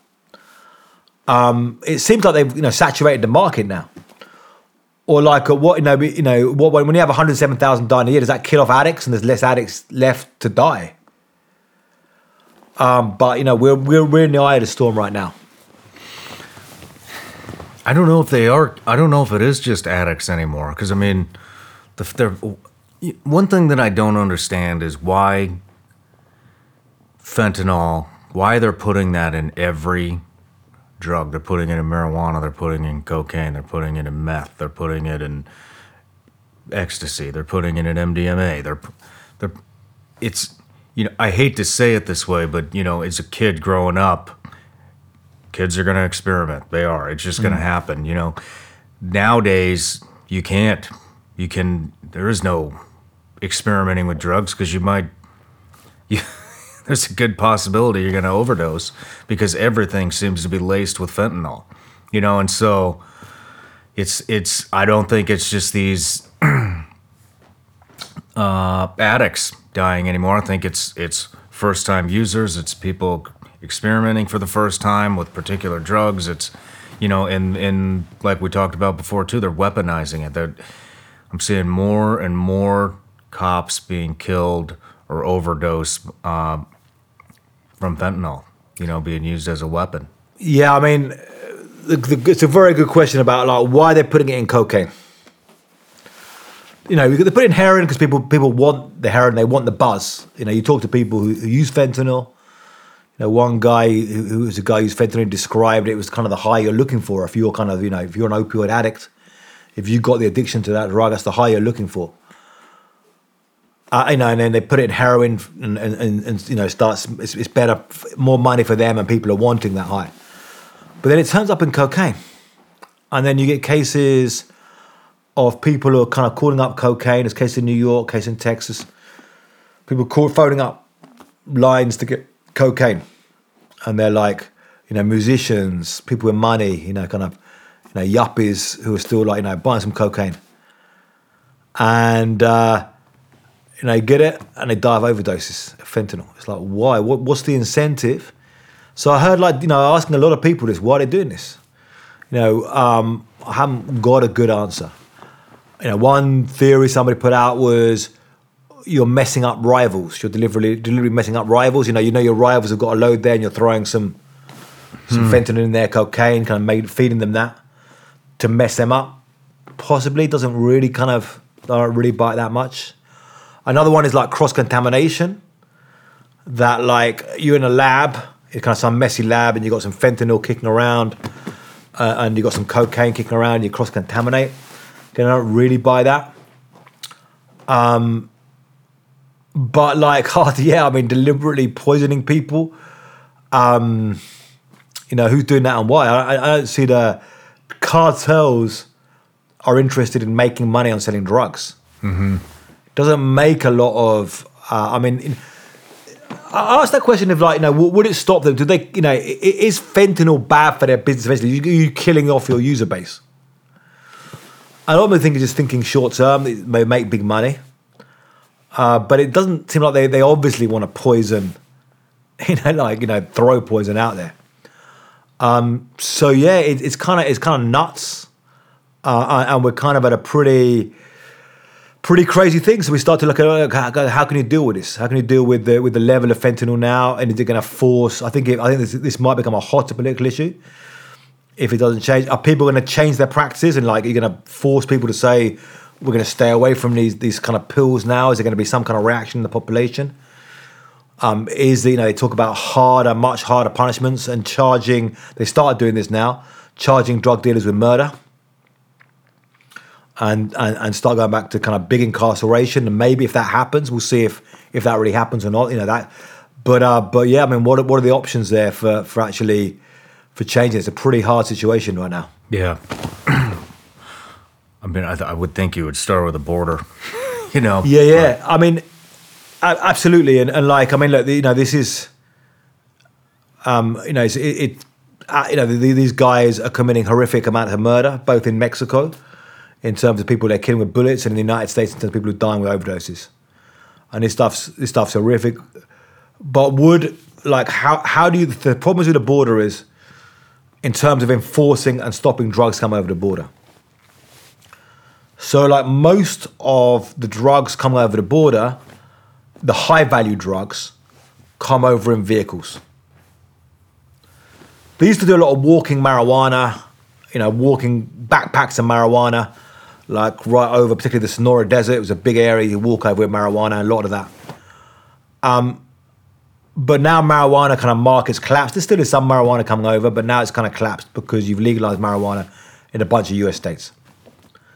So the, the amount of marijuana now moving over is a lot less than before because they can grow it here. But they don't really, because like walking people over the border with, they call them, they call them burros, like donkeys. It's this walk over. It used to be like two different packs, 25 kilo pack or like a 50 kilo pack. Like with, with like 25 kilo or, or double 50 kilo. You walk right over the border with that. Um, and you lose a lot, but you don't care because you're making money and, you know, and it's weed. But the high value drugs go generally in vehicles. There's other different ways. You've got on tunnels, tunnels coming under. Catapults. They, you see, see, see the catapults there? Like massive, like military siege weapons. Like throw catapults these drugs over the border. I have I've not seen that one yet. that's, that's crazy. But the, the, the big amount, okay, is vehicles. So you look at the, the vehicles crossing, and uh, Nuevo Laredo, Laredo border, it's about 10,000 trucks a day crossing. Uh, you've got, you know, Juarez, Tijuana, just lines of cars all the time. Now, fentanyl particularly is like very, very potent. You have a small amount. So, how many cars can you search? You know, you start looking at this stuff. I mean, you know, they had this this this know, you, you've had these, these these border agents there for years or, or customs, and you know, you talk to a customs guy who's, who's good and, and who's got like a human and can spot people, look at them, and he's got a good eye for seeing. Okay, this guy's nervous, got some. But then you stop a vehicle. Now that sometimes you know they call them trap cars in in, in Spanish they call them clavos. You have secret compartments. Be very good secret compartments sometimes. You've got a lot of very complicated ways of opening them. So you've got to find a car. Sometimes you've got to like tear the car apart. Now you, you tear a car apart, it's the wrong car. But not just the, the fact, okay, you're tearing apart the wrong car. It's just like you've got your agents doing that, spending like an hour, two hours messing around with a car. Other vehicles are coming through. When you you know you do find okay, you find you bust a load. Okay, great, you bust a load. Someone's they'll, they'll bust a load and they'll say to the person, okay, you want to do 20 years or do we follow you to where you're dropping it off and then we'll go and bust them? Kind of classic tactic. But even when they bust a load and they kind of bust them, do the paperwork, whatever, other loads are coming through. Now, I talked to one guy who's in prison in the United States in North Carolina trafficking cocaine. And he, I said, How much of your cocaine did you lose? I mean, it's a couple of years ago. Remember, I, I thought maybe they lost half of it. They could still make huge amounts of money. He's like, we lost about 20%. So for every one load that is getting bust, you've got four loads coming through. So how much how much are you to really stop this stuff? And it's so potent, and there's so much money being made, and they can afford to lose it. So they're still busting a bunch of this stuff now, but are you really going to stop it? The only way to, you really would stop it is if you really wanted to kind of just transform the border completely. But you've got half a trillion dollars worth of legitimate trade going back and forth over the border. Yeah. You know, it almost seems like it would be in their best interest to just produce it here. Produce it in the United States. Yeah. I mean, I I don't know what compounds make fentanyl, but Yeah. you know, Yeah. I mean, they, they, they might find a way. I mean, right now, because I mean, like there are people who are bringing, you know, some bits into into the United States, but right now, the easy it's easier for them to bring it. I mean, the, the real big industrial amounts they can make in Mexico and shift it over here, and that's working for them. Um, now, I mean, maybe I mean, if you could have some new technology where you could kind of like have something so that like whenever you went over the border, you could detect drugs in a vehicle but it, it it's like practically to try and be able to shut down the border and stop the fentanyl coming across. I mean, like, how come they haven't been able to stop drugs coming to the United States for the last forty years? yeah. Um, and unless you want to search every single vehicle, you know, like strip down and rip up every single vehicle, which means that nobody can get across and and trade shuts down. I guess it's just not that bad yet, you know.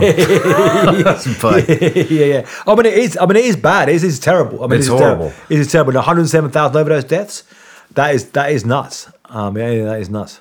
you know, it's I don't know what it's going to take. I don't know what the number is. I don't you know how bad it's going to be, but it's it's they're going to have to do something. Maybe that is shut the border down completely. Who knows? But or check every car. I don't. They're going to have to hi- hire a ton of border patrol agents for that and do a major expansion. But I mean, it's it just seems like nothing is being done right now. Yeah, yeah. Nothing. You know, and like it, do- it doesn't even seem like it's. It, it just seems like it's ramping up. Yeah, It's yeah. getting more and more and more is coming and more. Hmm. It's becoming more prevalent in the media, and more and more overdoses are happening over the years, and it's just nothing is slowing this down. Yeah, look, look, I would say this. Look, I mean, we're at a, uh, we're in a critical situation here. I mean, I mean, I mean I've been kind of shouting this for years. You know, I mean, ten years ago, um, and, and I could see, you know, when I start when I first started doing working on drug cartels. You know, I arrived in Mexico in 2000, started reporting 2001, and then I started reporting 2004, five. I started reporting these like turf war happened on the border with Texas. I was like a young reporter. And then this kind of crazy stuff started happening. I was like, "Fuck, this is a pretty, pretty kind of, kind of crazy story." Uh, I interviewed this this guy, who then became the police chief. And they asked him when he became the police chief. They said, "Are you, uh, are you scared?" He said, "I'm not scared. The corrupt people are scared." And he was shot six hours afterwards. Damn. And that was a kind of in a time it was in a story. It was kind of interesting story regionally. It was a. I was working for the Houston Chronicle, out of Houston, Texas, and it was like, okay, wow. I'm like, um, you know, this is interesting. This is you know, this is a kind of big story. The, the, the Texas newspaper started having a bit of a turf battle about that, and then this spread. And I was covering out Sinaloa in 2008, 2009, and I remember in 2008, and I was covering this this scene of a massacre and there've been okay, two massacres in this in this little village. Bullets are still over there, and the residents of the village were just leaving the village in a convoy of trucks. I was seeing this scene of this like convoy of trucks, and it was like, wow, this is like surreal. This is like refugees. You know, something big is happening in this country. It's going to tear this country apart. When I wrote, you know, pitched for the first book about this, and like, you know, a couple of years later, yeah, you know, things I was wondering, am I, you know, am I overstating this? Am I kind of exaggerating this thing? It's just a bunch of gangsters. No, no, it is destabilize, you know, destabilize the country. So you kind of see this stuff creeping up and kind of getting bigger. Um, now I would say now, and and and I, and I, I, agree. I mean, I, I don't want to say like say that there's nothing you can do about this stuff. I mean, human beings, we could do stuff. You know, we put ma- men on the moon you know we build you know we found you know hospitals and um, you know we can we can create and, and do amazing things so how come we can't deal with these problems how come our politics is broken Yeah, it's it's it's when I say there's no effort, I mean it's Yeah. We're not going to declare them a terrorist organization. Yeah. We're not going to do anything about the border. We're not going to unleash our border patrol agents. yeah. We're going to put all these stipulations on them and paint them out to be, I don't know, bad people. Yeah, You yeah, know, yeah. Nothing is happening. Yeah, yeah, yeah, Nothing's happening. Yeah, it doesn't seem like there's any pressure being put on the Mexican government. Yeah, yeah. It doesn't. It doesn't. There's a lot of different angles that I, th- Hmm. I feel like they could they could go with here. That you know, other than just the border, but nobody has done anything. No, I agree. I agree. I think I think uh, I would say, um, you know, we, we have we have to try and come together and work out. Now, I would say it's like it's a really horrible situation, and it's not an easy button which is going to make this go away. But we have to kind of think about long term stuff because we have to think about our children, grandchildren. You know, you know, people who've got like kids now who are one. What's going to be like when they're 15, 20? Um, you know, what's it like for, for, for the people's grandchildren grow up with this? So I, I would say, um, and look at like, I would say you have to, you know, you, politics is kind of broken, and also the government. You have a lot of these different government departments with different agendas. It's like, how do you create a unified policy for dealing with this? How do you look at like, uh, and it is a question, I think, of, of the United States security, you know, and being the neighbor, because a lot of these things tie together. Why do people flee Mexico, flee Central America? Because of the violence. Um, why do you know, like, you suddenly get the Pentagon involved because the Pentagon started seeing, um, you know, very very heavily armed groups right over the border. Um, you know, so you've got these different things. I would say um, you have to look at the law enforcement point of view. Uh, you have to look at the kind of crime prevention. Then you have to look at like stopping giving them money. So yeah, looking at the law enforcement point of view, it has to be yeah. I mean, you have got to take this seriously. Um, I, I think I think in terms of, of of like how U.S. law enforcement, I think with a lot of people, a lot of skilled people that have come through the DEA and stuff, you need to think look at it more of like this is organized crime and how this organized crime is a risk to us in the long term, and how we've got to try to hit them hard and break them up now before they start doing in the US what they're doing in Mexico, because in a few years that could come. I mean, I would worry about that, not just about the border, but about how they're building up in cities. I'm talking to a guy from MS13 um, uh, in Honduras. And he was running, he'd been running a clique up in Maryland. And they had uh, these cliques are like chapters. What's a clique? A clique is like a chapter of the gang. Okay. They call them a clique or la clica. So the, ch- the, the, the chapter might have uh, 30 to 100 members in a, in a chapter. But then they have what they call sympathizers or sympathi- sympathiz- sympathizers. They have sympathizers who are like the periphery members.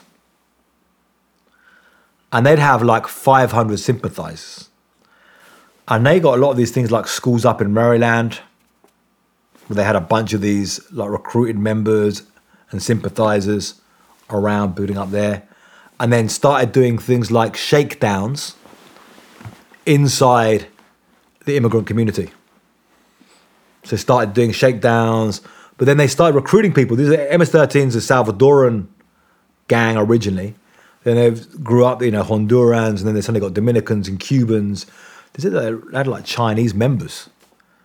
Chinese immigrants are recruited in, in his MS-13 cliques. They have Chinese members. Yeah, like Chinese members, these MS-13 cliques up in, like what's become like growing up in the in the um, on the west coast, sorry, in the east coast there.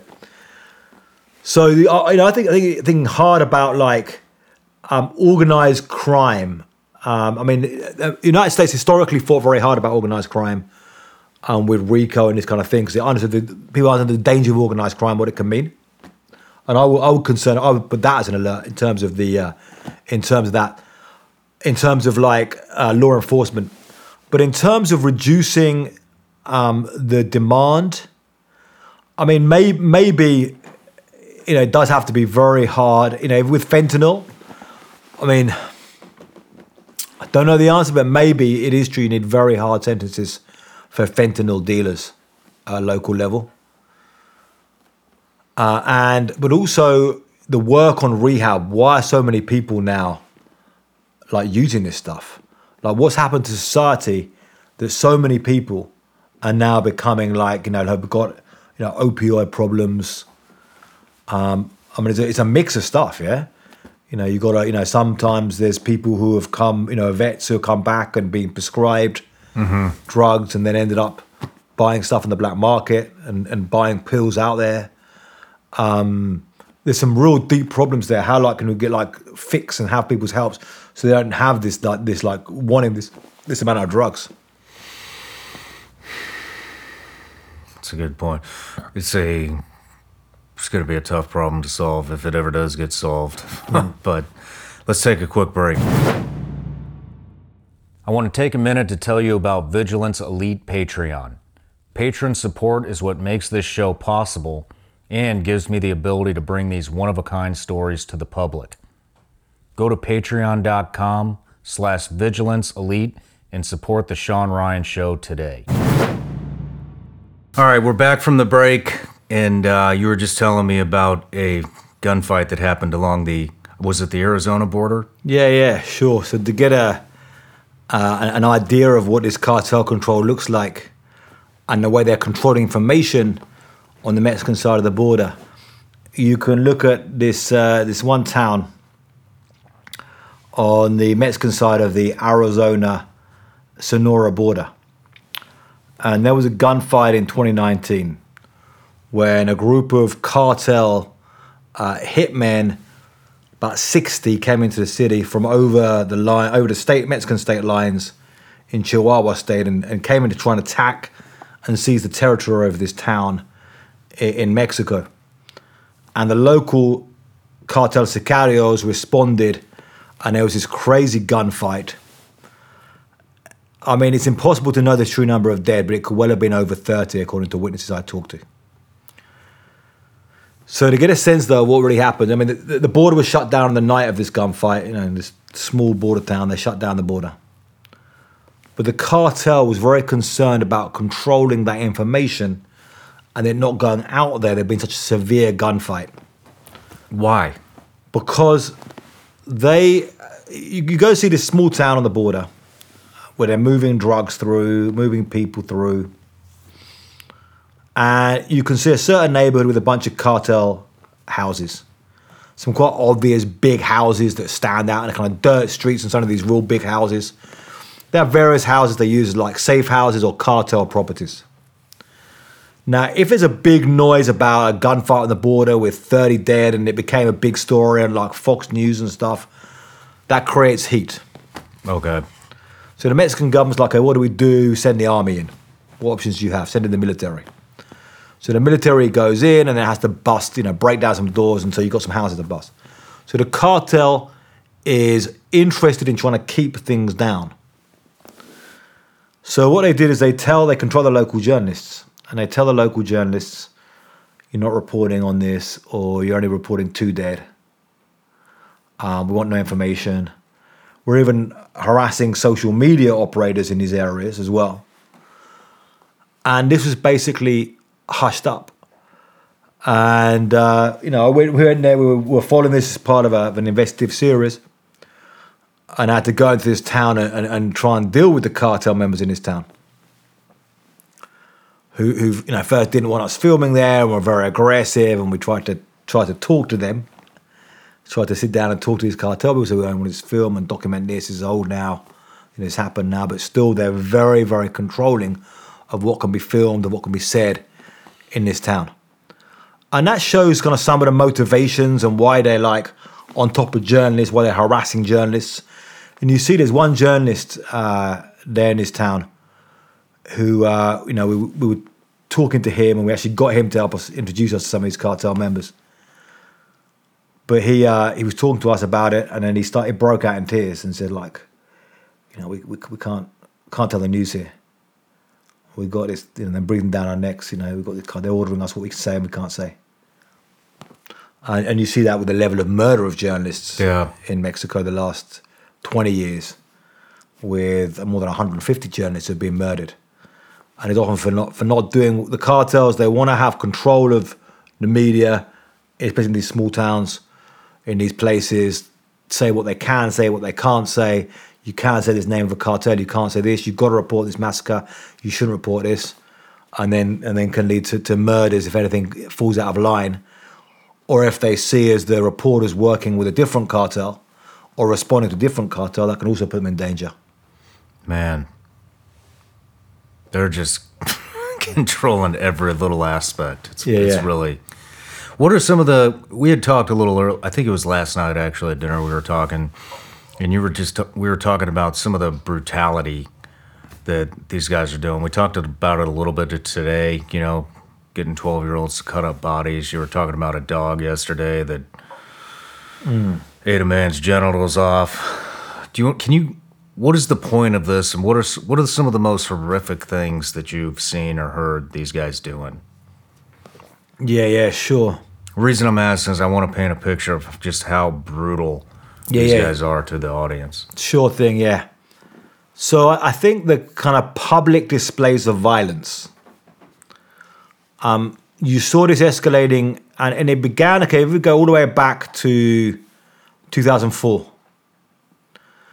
And there was, then that year was the de- decapitation in Iraq of, um, by al Zarqawi, Al Qaeda in Iraq. 2004 or 5 i think 2004 and that was shown um, fully on mexican tv i remember seeing on mexican news and they show that fully that kind of that video and they, they the mexican newscast saying oh we show were and it, you know, that was that had an impact and that was seen by the cartels okay decapitation and you, you start seeing that in, in, in iraq the kind of rise in, in, in this kind of terror and violence and decapitation, but using it publicly. Mm-hmm. Then the first time you start seeing it in Mexico was 2006. There was one incident, the first incident, where there was some police officers who shot up some cartel guys in Acapulco, and the cartel went and decapitated two of these cops, put their heads on the wall. Like you don't, don't fuck with our guys. So the idea is you're, you're kind of copying and seeing this stuff on TV from Iraq and stuff, and like copying this terror. Then there was a one of the first splatter videos was around this time. It was on a, the one of the first splatter videos back then was on a VHS tape, and they they they they they, they, they interrogate a guy, and at the end of the interrogation, they shoot the guy in the head. And they threw they, they sent it they sent it by mail back then they, it was a video was done from Acapulco. They sent it by mail to, to a newspaper in the United States. They ended up getting getting getting reported and stuff and it's kind of showing this kind of we're, we're using kind of recording stuff on video and doing this stuff kind of copying this kind of terror tactics to try and incite terror in our enemies. Now you then had in Michoacan a guy called Nazario Moreno, El Más Loco, the maddest one. And he, um, they chopped off five heads and they rolled them into a disco. And when this came out, I was working again with the news agency AP at the time. And we got sent a video of this from a local stringer of the five heads just sitting on this disco floor. Five decapitated heads. And the TV was like, "Go come look at this." I was like, "Wow, this is kind of crazy." He's just like, "Oh, we're not going to put it out on the wire. We're not going to put out on, on our on our wire, meaning our the news agency feed mm-hmm. that like TV. You know, it's a bit too brutal." But one Japanese, funny enough, one Japanese TV company said, "Oh, we want particularly that video. We want to have that." And it was this idea of terror, and it started escalating. So then it was like two heads, five heads, then it became 12 heads, then up 14, 18, and got to that episode of 49 bodies. And it became competing for who could be, you know, the, the, the baddest cartel. The way of competing was, was, was having this violence and having this, this kind of public displays of violence and stuff on videos. And you start having this stuff on the internet. Now, initially as journalists, I'll say both as, as, as journalists working for international media reporting on this, and the local Mexican media, we didn't know quite how to handle this stuff. It's like report it, you know, report this stuff out. Then you realize, okay, you, are you speaking for the cartel? Are you only showing their propaganda by doing this stuff? They've, they've got a message.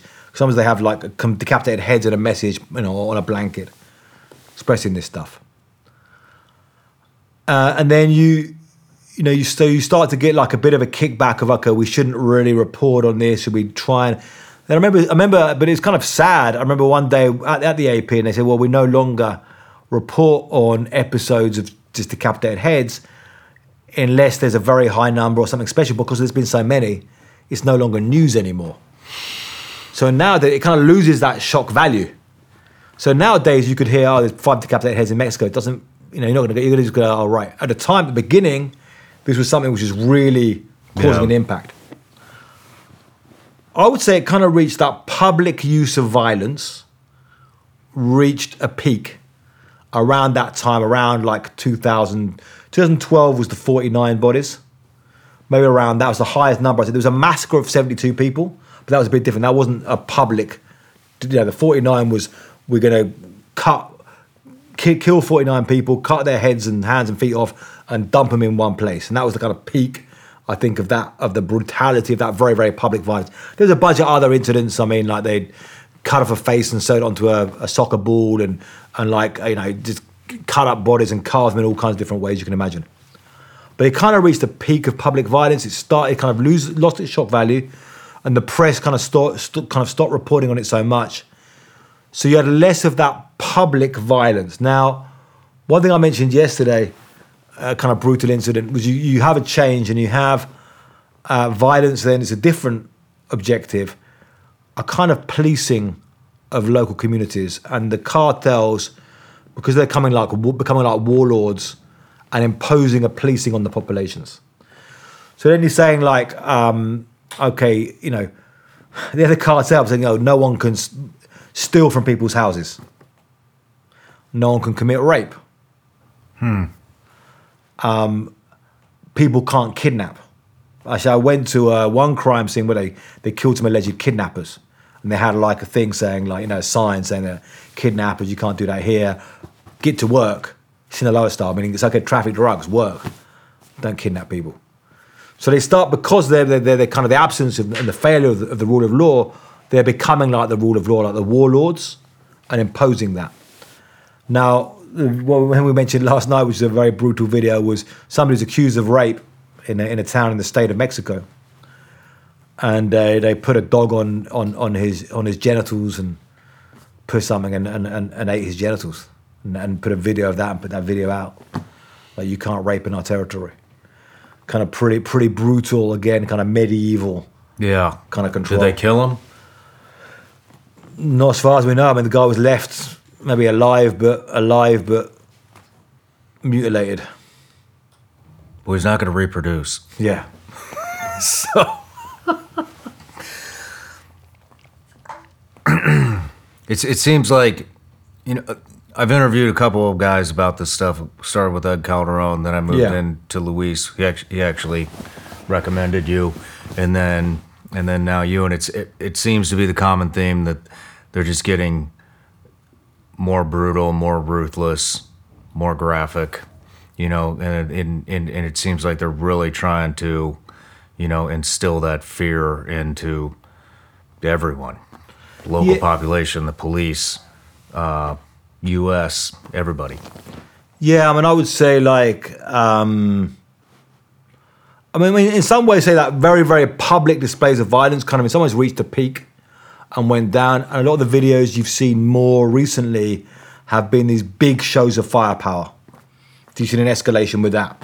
So first of all, you start off with a guy. You know, you'd have uh, you know five guys with ski masks and AK-47s going. You know, here we are. You know, we're the cartel, and then you kind of have that. You know, make it big and have you know 20 guys with metal helmets, and and then it becomes 50 guys, and it's like a big like film of a convoy of armored vehicles and grenade launchers and everything going ah, and it becomes bigger and bigger. So it's like an escalation in that show of force becomes like a new thing in terms of the kind of propaganda war. There's also like the carrot as well as the stick.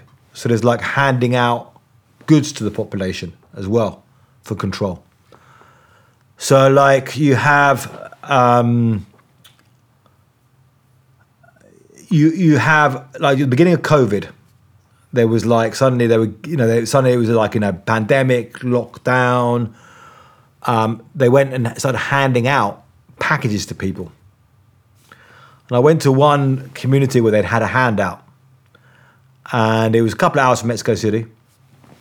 And they'd gone to this this one village, and they just like you know bunch of guys driven up in some pickup trucks, and they'd handed out everyone a bag of goods. And I talked to a family, you know, a couple of families who, who who'd received you know some of these bags, and they were like, oh, they were good stuff. It was like good, you know, it wasn't cheap sugar. It was good, you know, good labels of sugar and eggs and flour and this kind of thing, kind of basic goods. Now, they don't necessarily give it to that many people considering the whole country and the level of population. But it has an impact because then they video that stuff and they put that out on video as well. They put that out on, on, on, on, on, the, on the airwaves, on the internet. And and then that creates a kind of reaction. That creates a kind of thing of like saying, "Oh well, we're kind of you know we're good guys as well." So you have a control that way as well. You're buying support in the population, um, the same way that kind of politicians do as well. I'm going to give handouts and stuff in Mexico. It's been a big tradition, um, and you're kind of portraying yourself as as good guys in a propaganda war. How many cartels are there in Mexico estimation? So you have in Mexico, you have you, you've, you've had this this process of fragmentation. So there's more and more. So now you could talk about at least a dozen groups considering cartels, but like from the bigger ones to some of the smaller ones, and then below that a bunch of different factions and groups.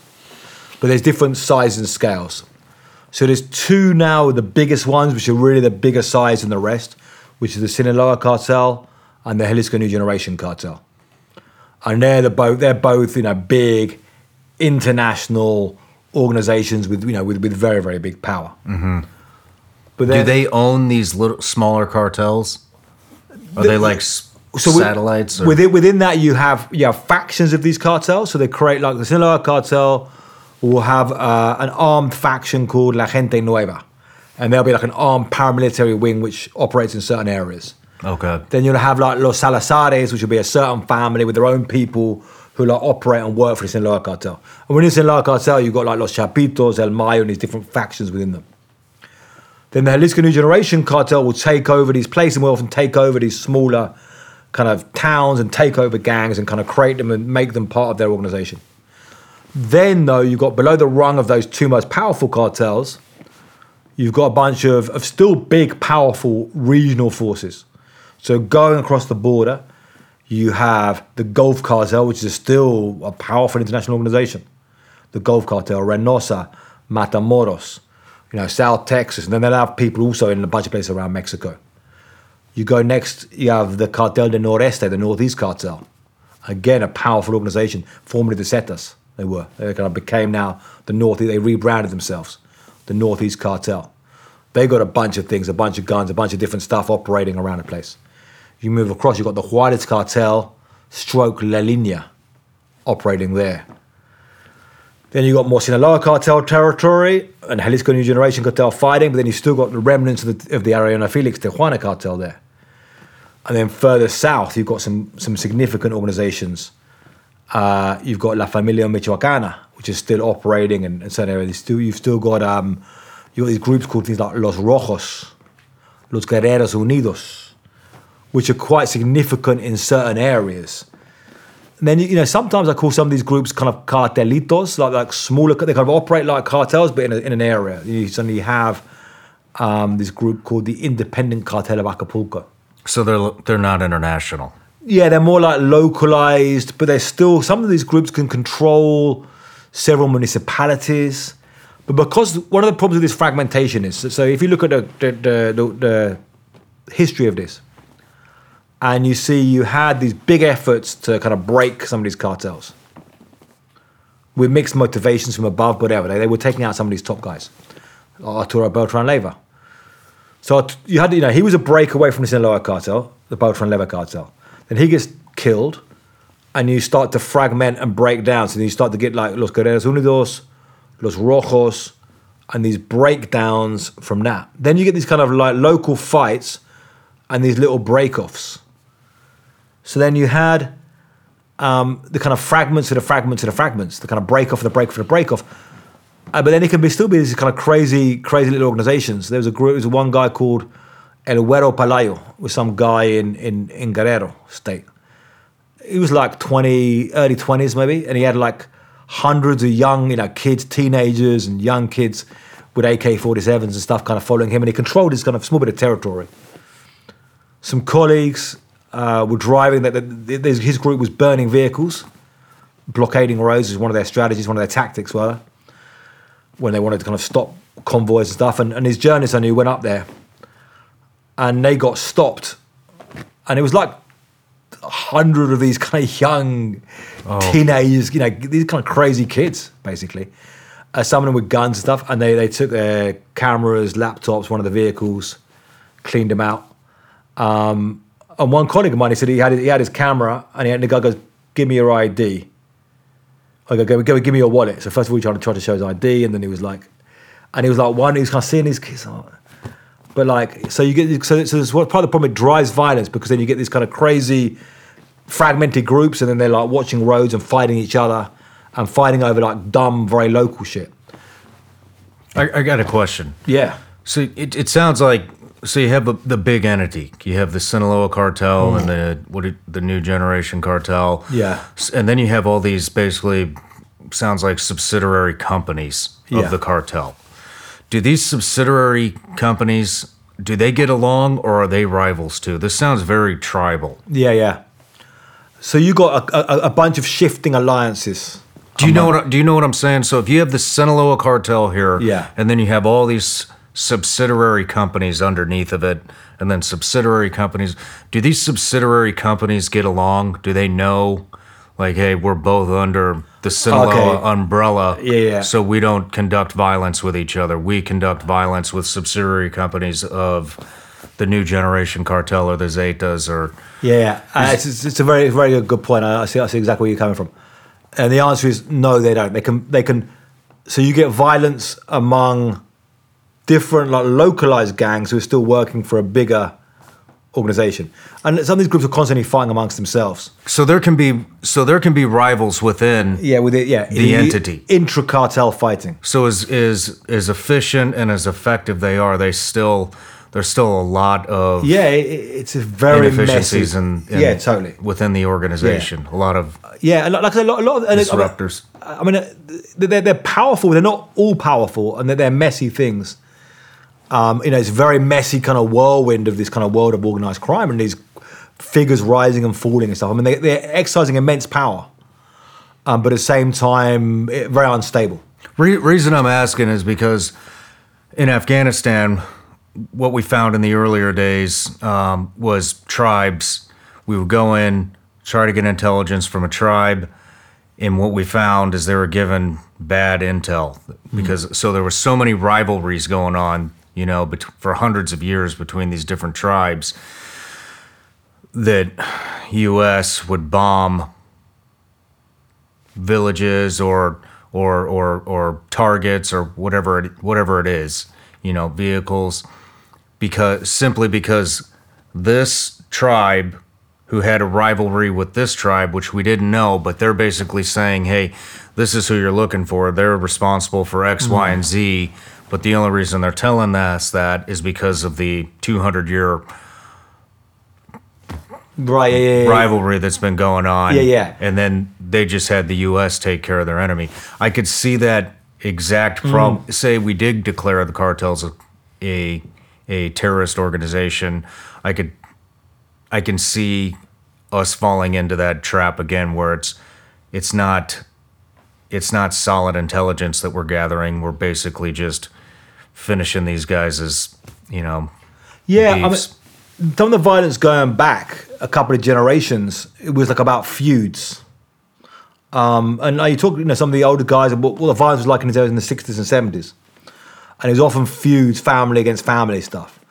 Um, Los Sanchez, Los Hernandez, these like families in these valleys. And it's like, you know, they they one of them um, robbed a woman. It's a classic one. They robbed the girl from another family. And then, then, then, so they went there and they killed a bunch of the other family because of that. And so they went back and there was like a feud going on back and forth between them.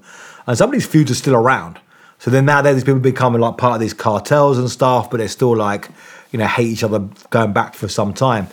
But another kind of weird thing with the violence is, um, you had so in that port of Manzanillo, you got both the Sinaloa cartel and the Jalisco New Generation, New Generation cartel operating, and they're both the biggest producers of fentanyl of synthetic drugs. But a guy told me that actually the Sinaloa cartel is paying the New Generation cartel for passage of its synthetics through Jalisco to Sinaloa. At a high level, they're working together to smuggle drugs. Even though the same cartels are fighting a full on war over in Zacatecas, and even though their lower down guys are fighting over like selling crystal meth at these like little selling points around the area. And it, it's kind of hard to get, you know, my, you know, your head around it. It's like you, you think about something for a long time. How come? But it's like they're, they're working in kind of weird ways. They can be conduct, conducting a war in one place, and then they can be like some guys can just sit down and do business. Okay, I want to transport a bunch of uh, a bunch of ingredients, a bunch of fentanyl through your territory. Okay, this is how much going to cost, and they can make money. I mean, another like another weird example of how this this stuff goes on. I was talking to, I went to see the trial of El Chapo in New York, and his the mortal enemy of Chapo being Beltran Leyva, this this guy I mentioned before.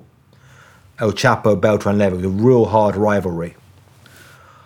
And I got to know the lawyers of El Chapo, and I said, uh, "How did you get your case?" And he said, uh, "One of the Beltran Leyva brothers introduced us." to El Chapo. Thought these guys are maybe mortal enemies, but they're recommending lawyers to each other. So there's a, just a, it's just a weird thing when you try and get into this, like how it's really working at top levels, and, and how there's money uh, being changed hands, and, and people can still get on and cooperate and so forth, even when they kill each other and have wars with each other. I don't understand it at all. It's it's you know when when you look at the fentanyl crisis in the US and all of the stuff that these guys control. And then you hear about I mean that that sounds like a complete disaster, you know, yeah, yeah. to be honest with you, but when you when you when you see that it just it shows you how inefficient the Mexican government is. It shows mm. how inefficient that the U.S. border is, yeah, and and how inefficient the U.S. is at fighting this. Even Canada, you know what I mean. You have mm. you have organizations that are working together who hate each other, who are killing each other. Nobody seems to get along, and they're still that successful. They're still making, yeah, you know, trillions of dollars by yeah. human trafficking, fentanyl, and and and dozens of cartels.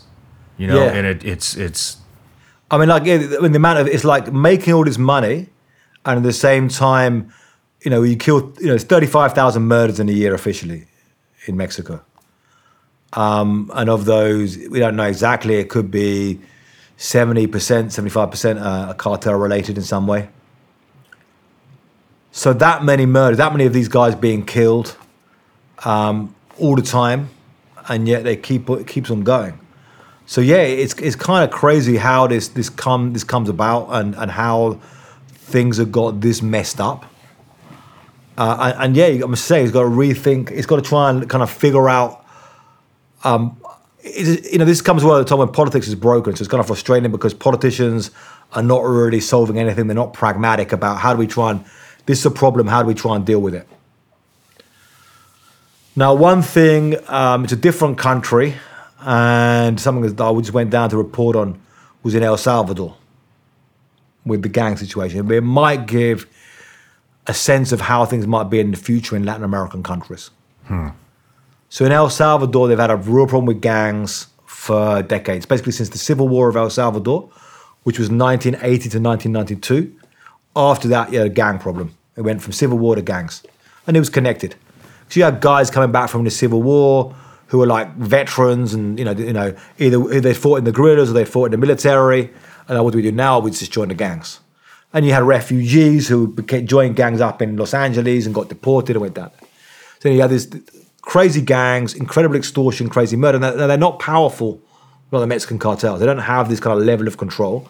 They're generally these kind of small neighborhood gangs, but they still manage to make most people pay extortion payments and they're still carrying out a horrific level of murder. Now you've got this president called Nayib Bukele, who I interviewed in 2017. He became president 2019. 2019, he became president. Um, uh, and then he, last year, he, he's accused, and, and I believe this accusation, he first made a truce with the gangs to bring the murder rate down with plausible deniability over that truce. So you kind of had these kind of gangs were still operating, but the murder level was down and they were kind of still around there. And at the same time, he's moving the military in and bolstering the military and so forth. Then in March 27th, 2021, he declared a state of emergency following a, the kind of breakdown of the truce, likely. A sudden explosion of violence. He ordered a state of emergency. And he sent the military and the police into the neighborhoods and just did mass arrests. Between March and now, they arrested 64,000 people in a country of 6 million. It's about 1% of the population. It would be like in the United States in nine months detaining more than 3 million people, 3.3 million people. Imagine that in the United States. And he locked them up, talked to family members. There were like no communication with their with their sons, husbands who were in prison. Didn't know if they were still alive. You know, mass incarceration. Very, very harsh. There's no way about no two ways about it. Very, very harsh. However, the majority of people support it, the gangs have been decimated. Now, can they sustain that? Uh, I mean, obviously, there's there's people crying out, Human Rights Watch, Amnesty International, U.S. Congress, you know, Congress representatives, you know, human rights disaster there. But it's been it's decimated the gang structure. Hmm. So that might be the shape of the way things will go in Latin America. Maybe in Mexico in the future you will get you are seeing a bolstering of the military, like bigger, bigger bolstering of the military. Now Mexico's a messed up situation, and the cartels are so strong and corruption is so deep. But that might be the way, whether we like it or not, that might be the future we're looking at. Interesting. More authoritarian governments. Yeah, that is uh that's that's that's interesting. When going back to the beheadings, you know, Yeah. was, uh, they took a thing out of ISIS's, you know, playbook Yeah. or Al Qaeda's or whoever they saw behead, um, and then it's and then it uh, you made it sound like it turned into a competition. Yeah. Between, is it? What's the point of the competition? Is it really just I, I would say, you- cartel leaders yeah, no, chest pounding, wanting to be the most ruthless, or is there is there a point to it other than ego, or is it just ego? Yeah, no, I would say there is. I would say there's a logic to it. So, like, if you're if you're a cartel, you know, i- you know, you you, you understand war and conflict. Mm-hmm. Let's just say, you know, Shawn Ryan, you're given the job of being a cartel leader, controlling a chunk of Mexico. Okay, and you've got 50 guys under you in your particular territory and you've got a rival cartel who's also trying to compete for that territory, and you've got civilian population, and you've got military, you've got to deal with a bunch of stuff. So you're attacking their people. Now you've got to send a message out to different people. You've got to send like terror out to anybody who betrays you or anyone who's opposing you. You know, we're gonna not only kill you, we're gonna we're gonna gonna, we're gonna terrify you. But also you're speaking to the young recruits. Who's the toughest cartel here? Who's going to win this turf battle? Do you want to join them or join us? And look at us, we're on top. Okay. And you're sending a message out to informants, to like um, the population. Like, I'm not gonna, I'm not gonna snitch on these people. Now, if you look at again in the logic of war, um, you know, you had in the Guatemalan civil war trying to control like counterinsurgency tactics. How do we control a population? And you, you know, you had some of this. There was uh, some. I mean, I looked at some of the counterinsurgency manuals in the School of the Americas. Some of the stuff taught by the United States to officers in these militaries who ended up defecting and joining cartels. It's like how do we control populations to get rid of an insurgency? So you got okay, a village. You've got insurgents in a village. Um, in Guatemala, okay, go in there. It was like we've got to make sure none of you in the village will join the guerrillas. So we're going to behead people. You know, look at this, hang up, leave bodies, terrorize the population to try and stop them joining the guerrilla force. And those tactics kind of, some of those tactics kind of bled through, kind of led into this weird hybrid conflict that we see today. Are they? Are you seeing them? Because you'd also said they do hu- kind of humanitarian work where they hand Yeah. out free stuff.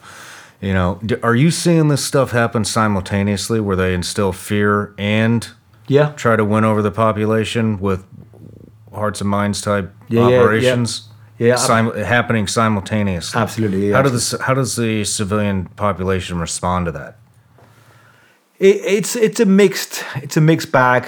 Um, you've got like, you know, there's areas of Mexico where the, where the, the, these gangsters are more deep rooted, like in the countryside of Sinaloa, where people have basically been kind of um, considered themselves in a way kind of more kind of bandit type territories for, for, for generations, who don't really have much respect for the government in Culiacan or the government in Mexico City or Washington, it's all like faraway governments for them.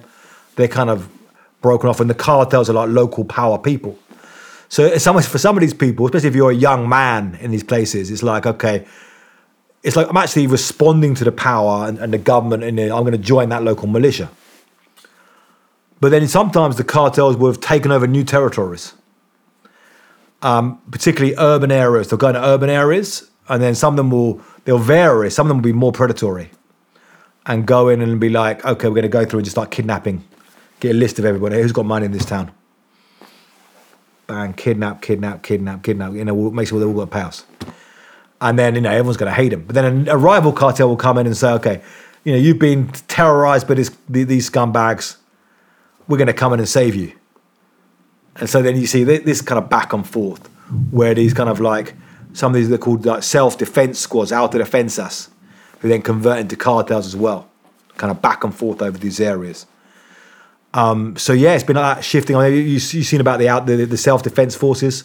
You've seen some images of them. You had a bunch of you know sometimes we're like legitimate guys, lime farmers, who are like we don't we don't want to pay shakedowns to these cartels anymore, and we're kind of rise up and you know, a bunch of us with guns and we're going to fight the cartels ourselves. And then they kind of rise up and it's kind of a nice story. Then you realize that some of these guys who are meant to be the good guys were also Damn. Damn. really traffickers. So, so, but I mean, Afghanistan's an interesting um, comparison. I mean, very, very different, but I think it's in some ways that kind of 21st century weird hybrid armed conflict. Uh, and you see elements that you can compare. It is. I, I do think there's a high probability of that happening. If if we ever did declare that a terrorist organization and foreign forces went in there, I could totally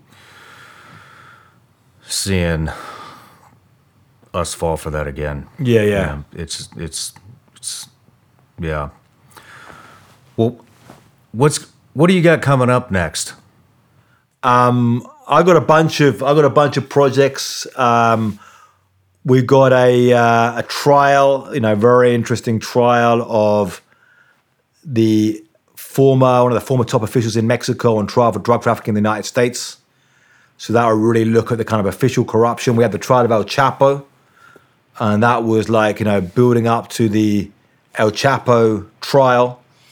Um, it was kind of building up for years to kind of go after the ultimate kingpin and then now we're going to go they're kind of going after actually a, a corrupt official um, so that's going to be very interesting to see what comes out of that um, i've been looking at a, a, a, a tv series based on one of the biggest us operations on a cartel over decades and kind of breaking it down um, kind of getting with some of the players um, both in the law enforcement side and in the cartel side and seeing really how that kind of played out Oh, that'll be Back and forth, When, yeah, yeah. When's that coming out? yeah, we're still building that one up now, like developing the sources and developing that series. But that's something I'm working on hard. Do you think it'll be out this year? I mean, God willing, that'd be great if it is. But yeah, it, it, All right. we'll see. It's, it's, it's a big project. It's a big Yeah. project. It's like a uh, like basically operation, like a task force, a US task force Okay. and and we're kind of getting in with you know the big players they had and the whole judicial process and the protected witnesses and really kind of drilling down on that operation. And and still looking at stuff. I've been up on the the border a lot recently, uh, looking at some of the, uh, I mean the asylum seekers, uh, the smuggling gangs. You know, so we obviously had a had a kind of uh, a lot of back and forth, big hot political issue over the asylum seekers, which now it looks like the Biden administration is now going back to the the Trump ideas of like uh, kicking asylum seekers back um, because the asylum system is basically collapsing because of the numbers. Interesting. Um, so basically, what you have with that is you have.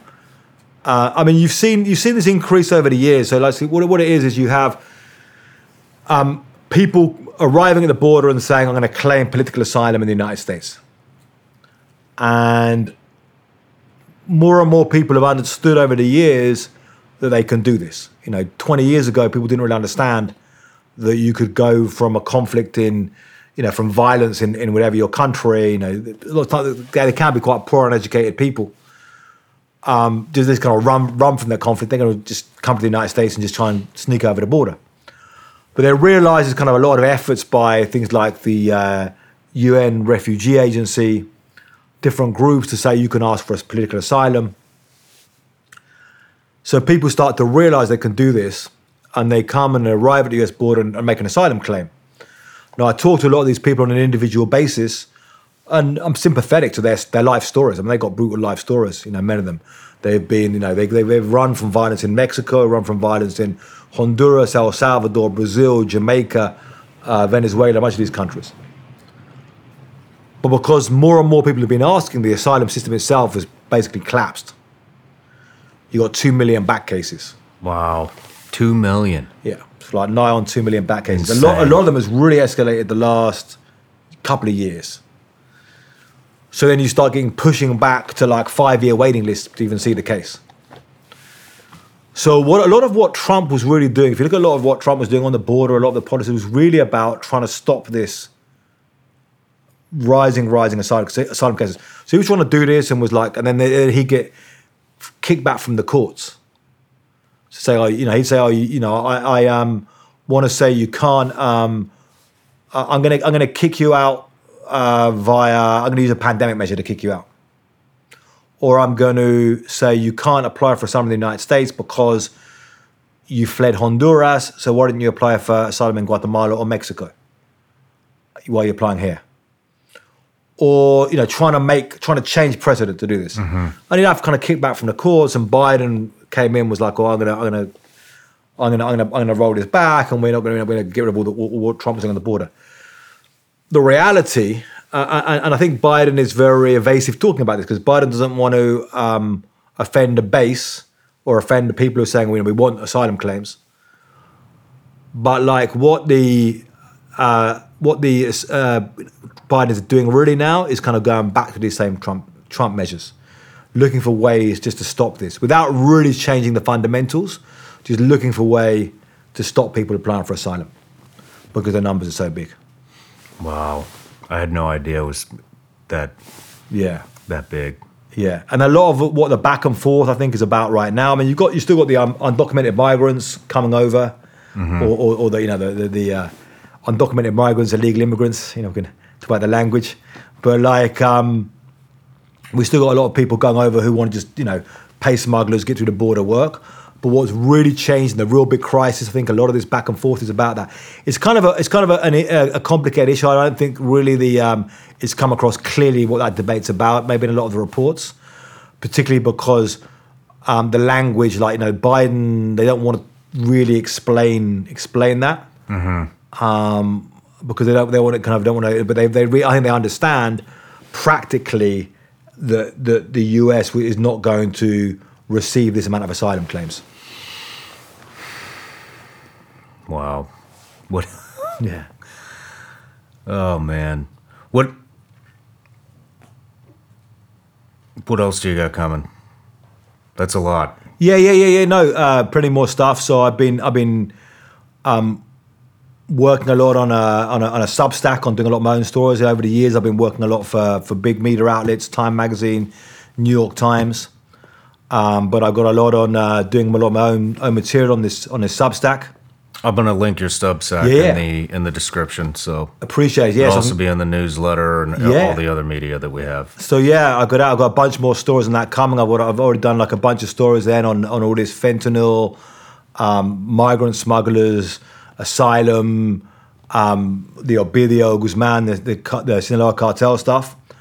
I got some more stories coming up. I got some stories about pirates in the Gulf of Mexico. In the Gulf of Mexico. Yeah, I just I've already done the research on that story. I'm to write that up.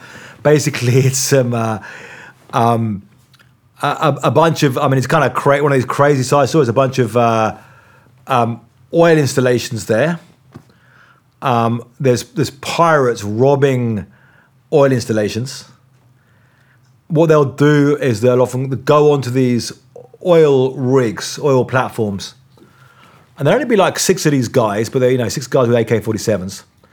And they'll steal a bunch of the oxygen gear, which is this like quite high, expensive, high end oxygen gear, which are worth, you know, several thousand dollars each one. These kind of, uh, they call them autonomous oxygen equipment.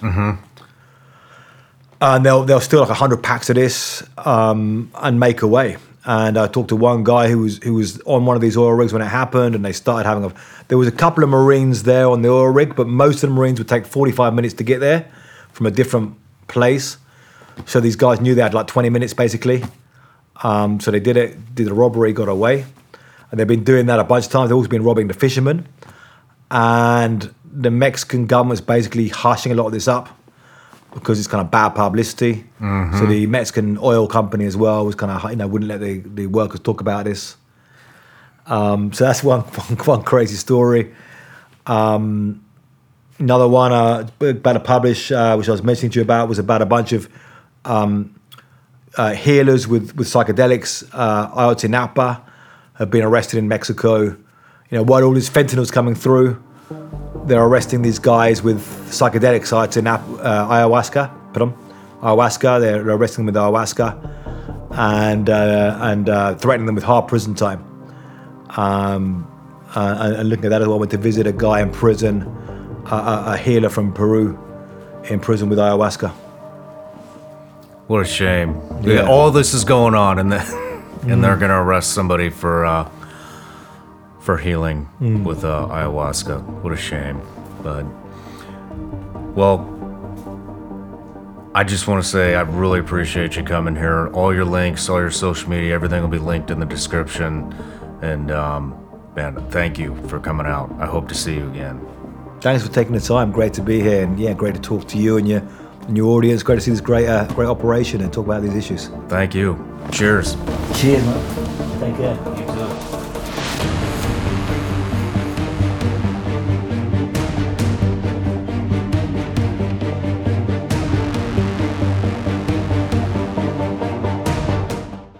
Today's show is sponsored by HelixSleep.com. Sleep, especially as you get older, is so critical, especially that deep, comforting sleep. Go to HelixSleep.com and take the sleep quiz.